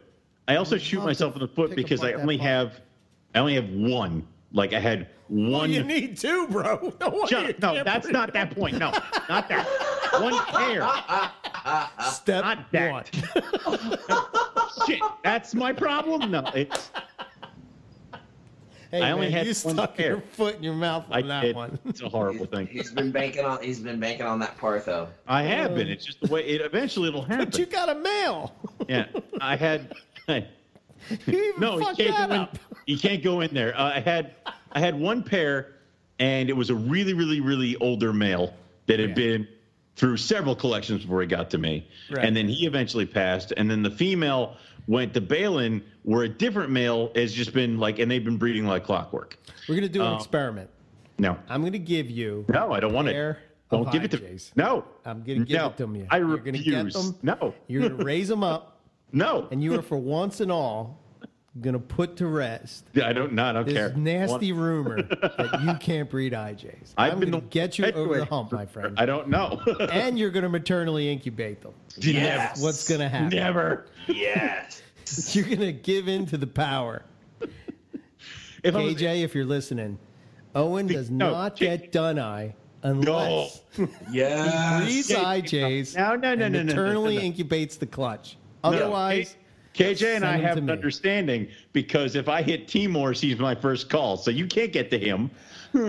so, dude, don't even try. I mean, I, I'm not. I don't mean to punch you when you're down, but how are you going to produce Timors if you can't produce IJs? I'm gonna try. How the hell did I produce olives? I did the same thing. I'm just busting balls. so it, I know, but if I want, I'll, I'll send him the egg box that uh, my jungle mi'd in just to really hammer the point home. that it will sit in the closet. So it's, I mean, if I want, to, like, I was thinking about raising up the granites that um, Jason produced, but I don't. Oh, wait, okay. Yeah. Here's here's a here's a project for you. So you have you have a, a visual granite. No, I don't. You have a het granite. No, I don't. Oh, But Balin keeps producing them and then give, giving me. them. oh, what do you do? So you sell them? You don't. yeah, I, you don't- I oh, sold okay. them. I, I thought about keeping one back, but like she's an original het granite and he is like an original granite. Like there's not a lot of mixing going on there. Um, Well, I did an outcross pairing this year. Yes. Cabana to granite. yeah, right. yeah, So outcross line. I know. You're not. A, you, uh, never mind. um, what? I was gonna say you're not an IJ guy. I didn't know you I'm knew not. what Bo Cabana was. Okay. I do know Anyway, what Boca. I sat here when we did the Bo Cabana interview. I know That's what true. we're talking about. That's true. Sorry, my fault. My fault. Just because I don't care doesn't mean it's not that I don't know. Well, I could give you a, a- Yeah. one of those. Yeah. You could raise them up and then Okay. produce some outcross granites. You could check it off the list. Be done. Nobody could ever bust your balls again. Nobody could ever say shit. They You'd still like, will. I they still will. No, I they bred- won't. You bred them. I bred the IJs and I maternally incubated them. You don't have And to bre- you don't immediately to- the next year just sold them. Like- right. I, you know, no. uh, In Yeah. all seriousness, it just if it it. I'm curious. I don't know. I guess it's just that curiosity that goes. I in my brain. understand. I'm just curious of why, like, why it doesn't work in your room. Why can you just- do I- coastals and again, they don't go?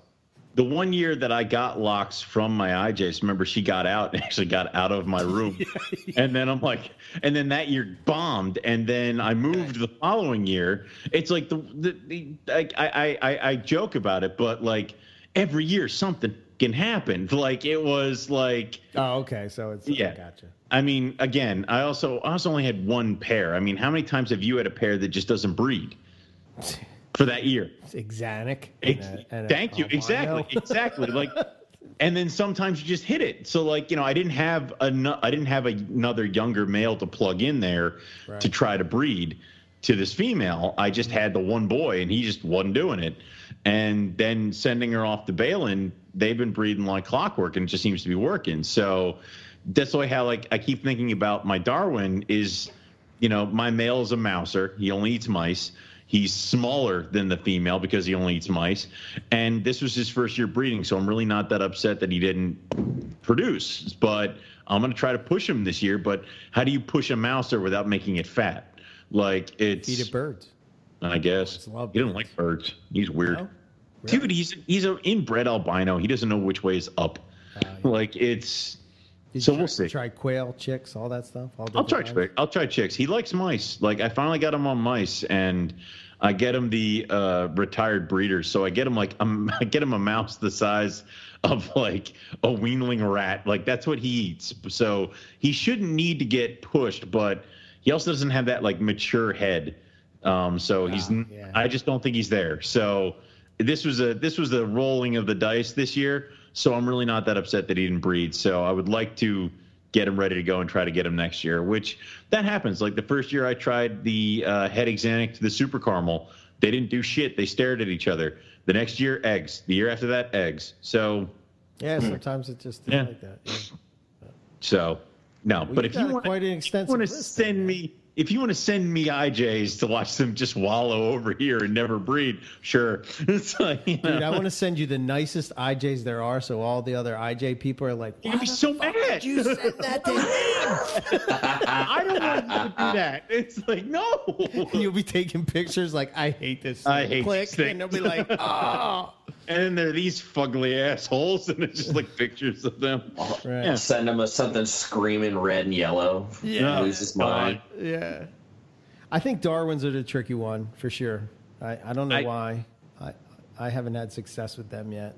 Seems I- like diamonds are freaking easy, man. I I don't have think eggs yet. so I'm probably talking before the egg, you know, to counting the chicken. Diamonds are easy because we now figured out how we should have been keeping diamonds this whole time. It's like Yeah, they're just different. It's just weird. Yeah. It's different, you know. It's like you know, dude. I I for some reason um, am hit or miss on Bredli. It's either both females are laying eggs or nobody's laying eggs.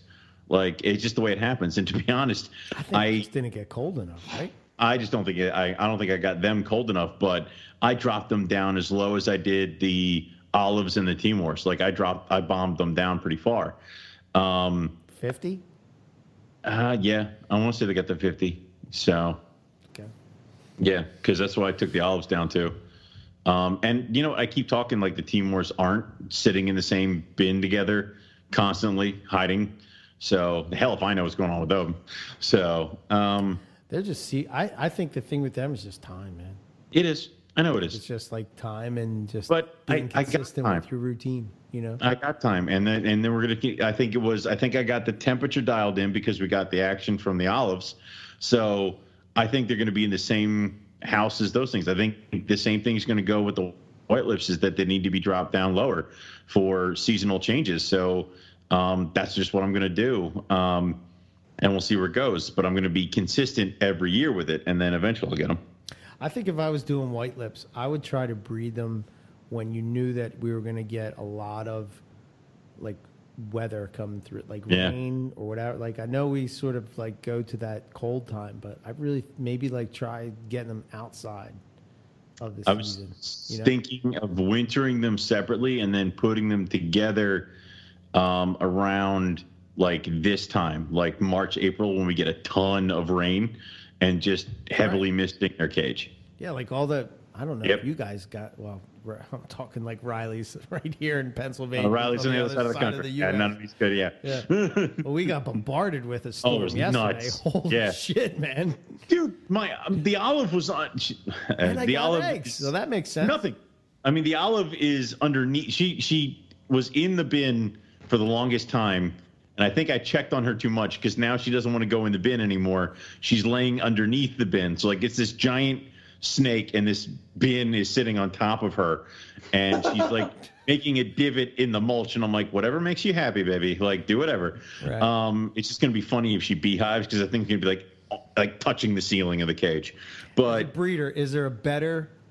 Do you get more excited when you see that? Like, there's something very like sometimes you see them coiled, and you think Yep. it could be like eggs. I hate that. I hate you that know, you're so like, much. ah. But there's a definite look when Yes. they're coiled in beehive. Like, you know, I don't know if it happens with other pythons, but with carpets, as soon as you see it, you're like, You know. eggs. yeah. Yep. It's Yep.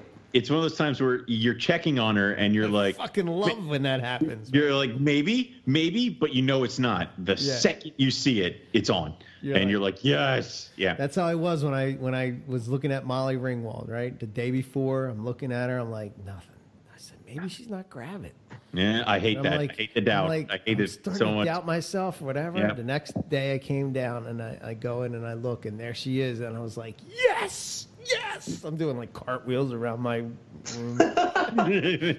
Finally, I, I, dude, I just, you know me, I just want to breed something different. Like I, I'm, I'm breeding the coastals, and the coastals are fine. You know, I was psyched to get my first clutch of jungles two, three years ago.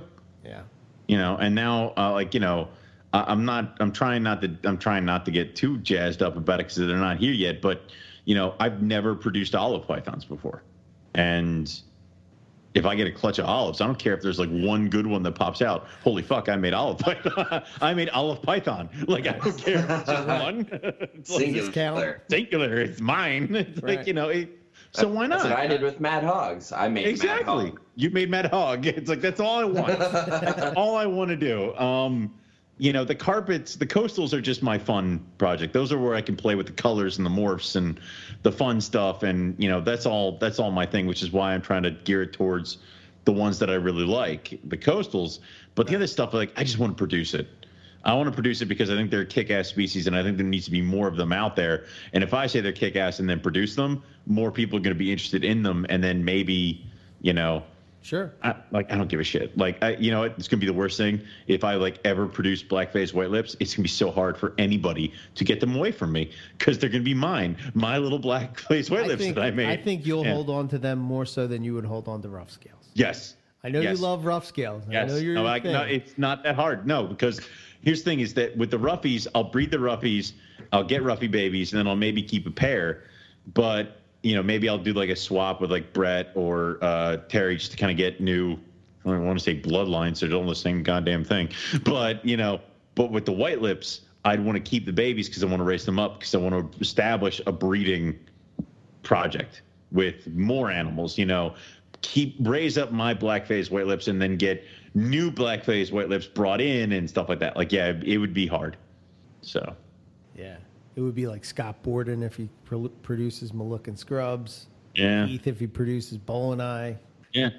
You know what I mean? Like you've been trying to do this for so many years, and then you finally do did- it. You're like, It's, no, I'm not. you know, no, it's, no. yeah. You're Yeah, not that's what- getting any of these. Get No, off. Go, go, go buy the wild caught ones. You know, you don't deserve this. Like, yeah, that's how this goes. Yeah. So, Right. If I if I ever get the chance to produce uh, Apodora, if I get babies, I'm like, well, time to start building the Apodora building. yep, it's time Right. to time to start. To, how many how many of these carpets can I get rid of to make room for white lips? Like, You're yeah, like, "Th- these two go to Eric, and the rest are for me. yeah. And you know, oh, Owen, I don't. I, I- I'm surprised you don't. You're not into that snake, man. It, it clicks all of your boxes. Which one? The Apodora? They, Yeah. Of course they click all my boxes. And you know what? I'm sitting here and I'm like, well, I got one pair of olives that are breeding. The other pair hadn't done shit for me in seven years. Yeah, you dump Maybe, shits, man. maybe we yourself dump some dump that shit, get some Apodora, and then we have olives and Apodora and Timors out in the out room with the big snakes. There, I had a cool I had a line on an adult male for you. I messaged you the other day. It can be done. I know it can be done. Few But- clicks and some some typing, and you could have uh he can You're missing, have you're that missing the crucial part. You're missing the crucial part of money they would need to exchange. Um, Yes. it's Money isn't that- worth anything anymore, man. You're right. No, So, it's- how many it's- packs it's of toilet paper? now? Yeah, how many, now. how many packs of toilet paper is that Apodora worth? um, Dude, I can At least two dozen. Okay. Um, but no, it's like it, that's something you think about where it's like I have X number of cages, I have X number of time of, of time with projects and things like that, and right now I got 2.2 olive pythons. Well, 1.1 is now about to prove itself. What do you do with the other 1.1? Well, it's like yeah, Do you hang That's on to it? like you let it go Dude, man, It- take them to no. Hamburg. You'll sell them in 10 minutes. for half the price. it's like, uh, I don't know. Yeah, of course. I'll bear's sell- big snake. Yeah. Can I breed my retic? Please go away. It's like it's it's what it's kind of retic morph is that? I think it's patternless. an olive. yeah, buy it. Yeah, it's. I don't know. You think about because I got the I got two more. Uh, I got two cages ready to go for the other retics that are growing up. So um, I would have to open I up still can't believe you have two more retics, cages. man. I don't either. can't believe that. I don't know how that Every happened. you say the words Retics and my retics, like, am I in Bizarro world? What is going on here? It is rather strange. Um, especially because those those cages were built for white lips, and that then now that now retics are in them. It's like that's weird. Yeah. So yeah, It's cool. It's just weird that that you know. I don't know. It- those that's her. You know, those are hers. I'm just well, not no. care of them. Te- technically, she owns one retic and I own two, so that just doesn't work. Or Hmm. job. yeah, the numbers are off there. It's Matt Minatola's fault. Can we just do that? Like you know, Let's, let's Yeah. roll with that. let's roll with that. Yeah. Sounds good. Sounds good. Yep. Well, the only thing that I'm looking forward to, I can't really say because I don't know if it's out there, but you guys know what it is. And it's Imbricata? locality carpet, Oh, right?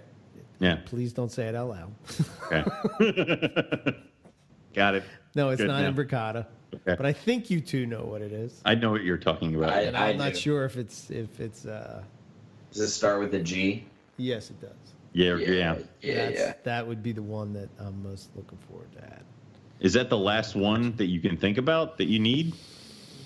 Mm, no, I mean I have some open. pri- You know, I, Is the next This- step we have to raid islands along the Australian Well, this was kind of brought up with. Um, this was kind of brought up with. Uh, I think I was listening to Warren Booth talk about this, and he was Mm-hmm. talking about how like a lot of Morelia people will want like specific bloodlines of, of things and, and not doing outcrossing and stuff like that. But like I think I talked about this before. I, I kind of like to start with a base of that so that I Yep. can outcross. But I want to produce my own animals from that line to then you know like if I if I produce a clutch of a fours and I produce a clutch of Harris animals, and then outcross them together, but my animals. You know what I'm saying? Like Yeah. so the ones that I produce. That's that's kind of my goal. That's long term goal. But Yeah. like there was be some diamonds that I would want to like. I'd like to uh, you know add uh, like. Uh, you know the stuff that's over in Europe, some of that bloodlines from the zoos over there. Um, if I could find a Riverbank Zoo male to go with my female, that would be awesome because you can't really find them too much.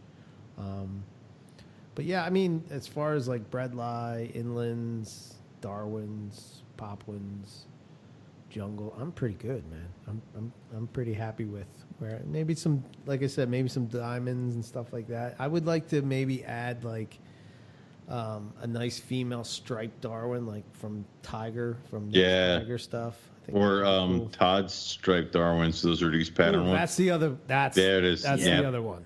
I would Yeah. love to add those reduced Ugh. pattern ones. have you seen those in person? Yes. Yes. Fuck It's me, gorgeous. those things are stupid. They're so nice. I kicked Dude. myself in the ass because I was at Tinley Park, and I think it was like the first year that he had them, and this was a this was like Yeah. remember oh what was it? Yes. What was the first year you went? 2014 maybe. I think so. Somewhere in that It, area. was somewhere in there, it yeah, had, but- it had to it had to have been 2014, 2015 at their at, uh, Yeah, you know, they were. Yeah. Gorgeous. And then the next time we saw them, these the Dude, the was cool thing so about them. close to pulling the trigger. Like You Todd's should. Like, Come on, man. What are you doing? And I'm like, I'm like, oh, I don't know. I just made this money. I don't want to just give it up. If so I if I had if I had had the cash, I would have done it just to be like, yep. And now they're with me. But Right. the thing is, I've saw I saw them the last time I went to Tinley in the March without you. Um, I saw some that he had that were bigger. uh-huh. and they got brighter and they Yes. have like these purples on their sides Yes. down by it, Yeah, it's man. like looking at them on the top you're like it's a cool reduced stripe darwin and then you get closer and you realize just the freaking color that's on the thing and you're like oh my god like yeah Yeah. it's they're Yeah. gorgeous again Yeah, I- I saw can't breed them. They're so It's Yeah. a waste of money for me. But Uh, but you you, you gotta have gorgeous snake, man. money. Yeah, true. yeah, they're beautiful. They uh, the the normal looks better than the albino. In It opinion. I does. mean, the I albino the the albinos look great. They get the contrast as they get older, as you'd expect, and they're a nice yellow and white for sure. But uh, yeah, Todd showed me some of his like two and three year olds, and they have this gorgeous like chestnut mahogany colors. Ugh. No, Ugh. I, I want the pattern. I want the color. It's like when you're looking at t- uh, Tanimbars, and you see you see one that is like a patterned normal, and you're like, oh my god, like I, I want that one. They're like, but this is a patternless xanthic. I'm like, I don't give a shit about your silver pale snake. I want that one. And you find Yeah. out the pattern normal is the weird rare one. So it's you know like that. Like I I think those are gorgeous animals. So Yeah. I, if I lose my mind this year, I will add caramel tigers and I will add hypos. If I lose my mind, okay. So Don't add hypos. I know I can't. I have to wait for you. year, you're just gonna get a hypo. I know. I'll just wait. I'll wait. I know. If I would like some caramel tigers because I have, um, I've I have some I have some really good looking caramel jags that I've been working with, and super caramel jags that I've been producing and stuff like that. But I do not have that many caramel tigers. When I say I do not have that many, I have one, and she's one I produced, and she's okay for a Gen 1. it's like, but now I'm looking at like what KJ's produced and what Kohler produced and what Todd's produced, and I'm like, Wait, man. damn. don't, don't don't sell yourself short because I got to tell you what. Like the hmm. other day, I, you know how like when you know the snakes sort of hit that stride where they like Yeah. pull in that size and they get that head. That color, yeah. You know what I'm talking about? yeah, Well, you'll probably hate me for this when I say this, but most likely. you know the one that you uh, you gave me, Hmm. the caramel. I think it was the M pen stripe. Yeah. How bad is it? Yeah. Dude, it looks like Benjamin. It's I like go white. go to hell. Go to hell. also, also, I demand pictures. like, are, I will. I'll send you. Dude, I, keep swear to God, I keep just forgetting shed- you have that animal. And like, I- I, keep I- forgetting you have that animal. And I go and I look and I was like, did he let this go? Because I'm an idiot. I told you, like, this was before I decided making it mandatory to keep 1.1 of every clutch, which thank God I adopted that rule. well, don't Um, worry. Riley says the same thing when he looks at the citrus tiger het albino. He's like, why did he let this go? Dude, uh, I was looking at I was looking at my girl yesterday. I was looking at my girl yesterday because uh, Riley and I have sisters. Right. And dude, like every once in a while, I catch her in the light, and I'm like, "Why is that jungle up there?" Oh, like oh, that's that's you. Like yeah. So Yeah. Yep. They're crazy, man. I love that snake. and this this is this is why I say that you know like the citrus tie. It's not. I look at it more of like how like Keith would look at like selectively bred type of of, of Yeah. genetics or morph or whatever you want to say, but like that snake that Riley has looks exactly like the mom. Oh, oh, yeah. The hands Spitting even, image. Yeah. yeah, even like the everything. I'm just like, wow, if that's not reproducible, man, I don't know. yeah. I'm not Yeah. saying it's a gene or anything like that. I'm not saying that at all. I'm just saying that like It's a phe- it's a phenotype. right, you can breed for this specific look and like really really refine on it. But Yeah. Yeah. Anyway, well, we were supposed to end. and and yet here we keep going. So yeah. Reptile nerds unite. Reptile nerds in quarantine. yep. What else are we gonna do? Right. Well, want to talk about snacks some more? Right. Yeah, Okay. pretty much is usually how it goes. Yeah. Oh, right. But uh, yeah, cool. So that's some cool stuff that uh, to add for this upcoming season if uh, it works out that way. You know. Yup. Yeah.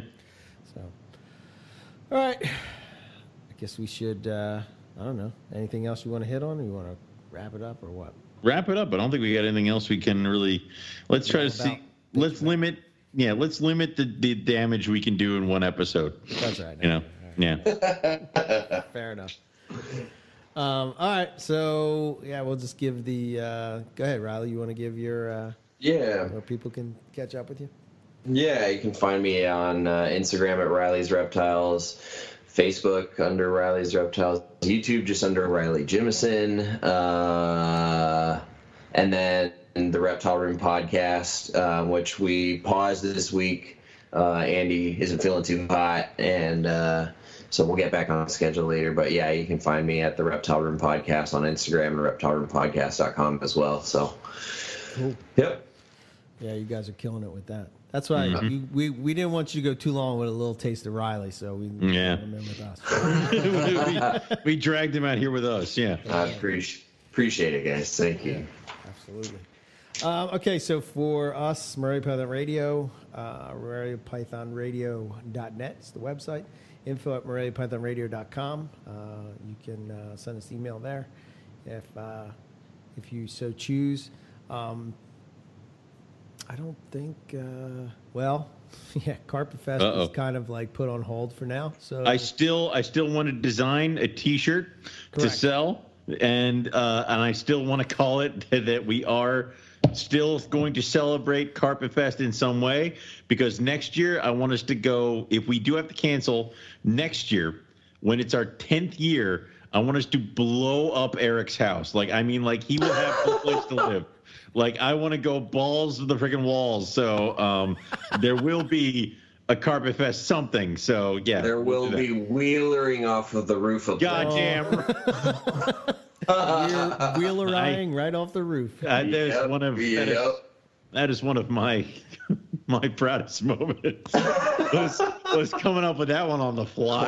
pointing, Like, pointing that one. pointing that one on the fly, especially because wasn't it? It was uh, if, you, if I wheeler uh, flying a flying snake off of Eric's roof, will it fly? Like, yeah, that was which which I still want to know. I mean, Oh my Well, apparently the wheeler works, but I don't know yeah, about a I, want to know what the flying snake does. you know, if, if like how many people have put a basilisk at the end of a pool Dude. and scared it, If like I- to see if if it I- run?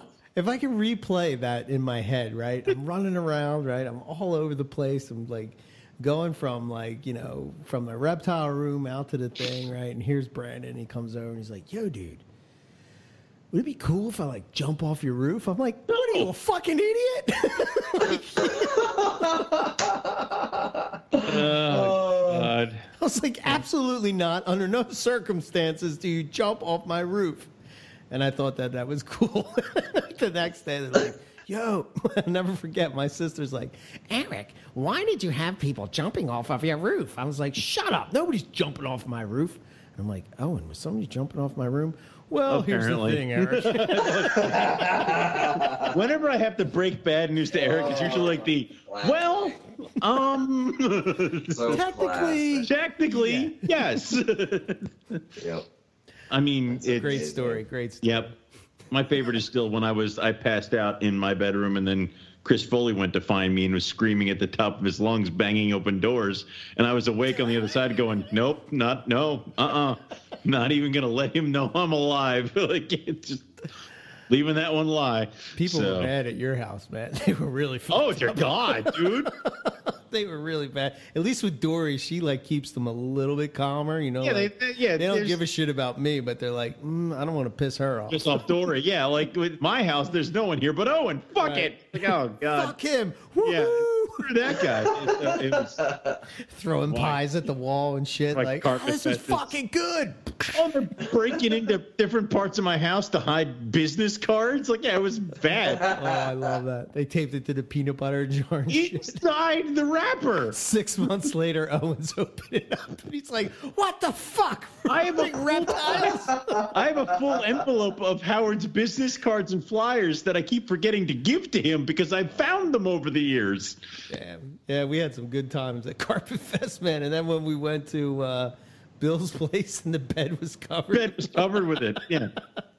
And, and you know what? Again, that was another thing. They tried to shave me at Southern oh. Carpet Fest. I was just awake and heard him come. No, Bill's dog woke woke me up. Oh yeah, because right. Bill You was got sick sneaking from up the cigars or whatever, Yeah. and you went I upstairs, was- and I was like, I remember, I don't remember who I said it to. Maybe it was Evan or something, and I was like, Oh, that's a bad move, bro. Bill and Evan were coming for me, and his dog Bill was like waiting like a shark, just like He was creeping up the stairs. And his dog, his dog was, I guess it was his daughter's dog, but we were like, it was laying down with me. And it's like, burf. And I wake up as Bill's creepily opening the door. And I'm like, what's up? He goes, we're just checking on you, buddy. And I'm like, bullshit, you are.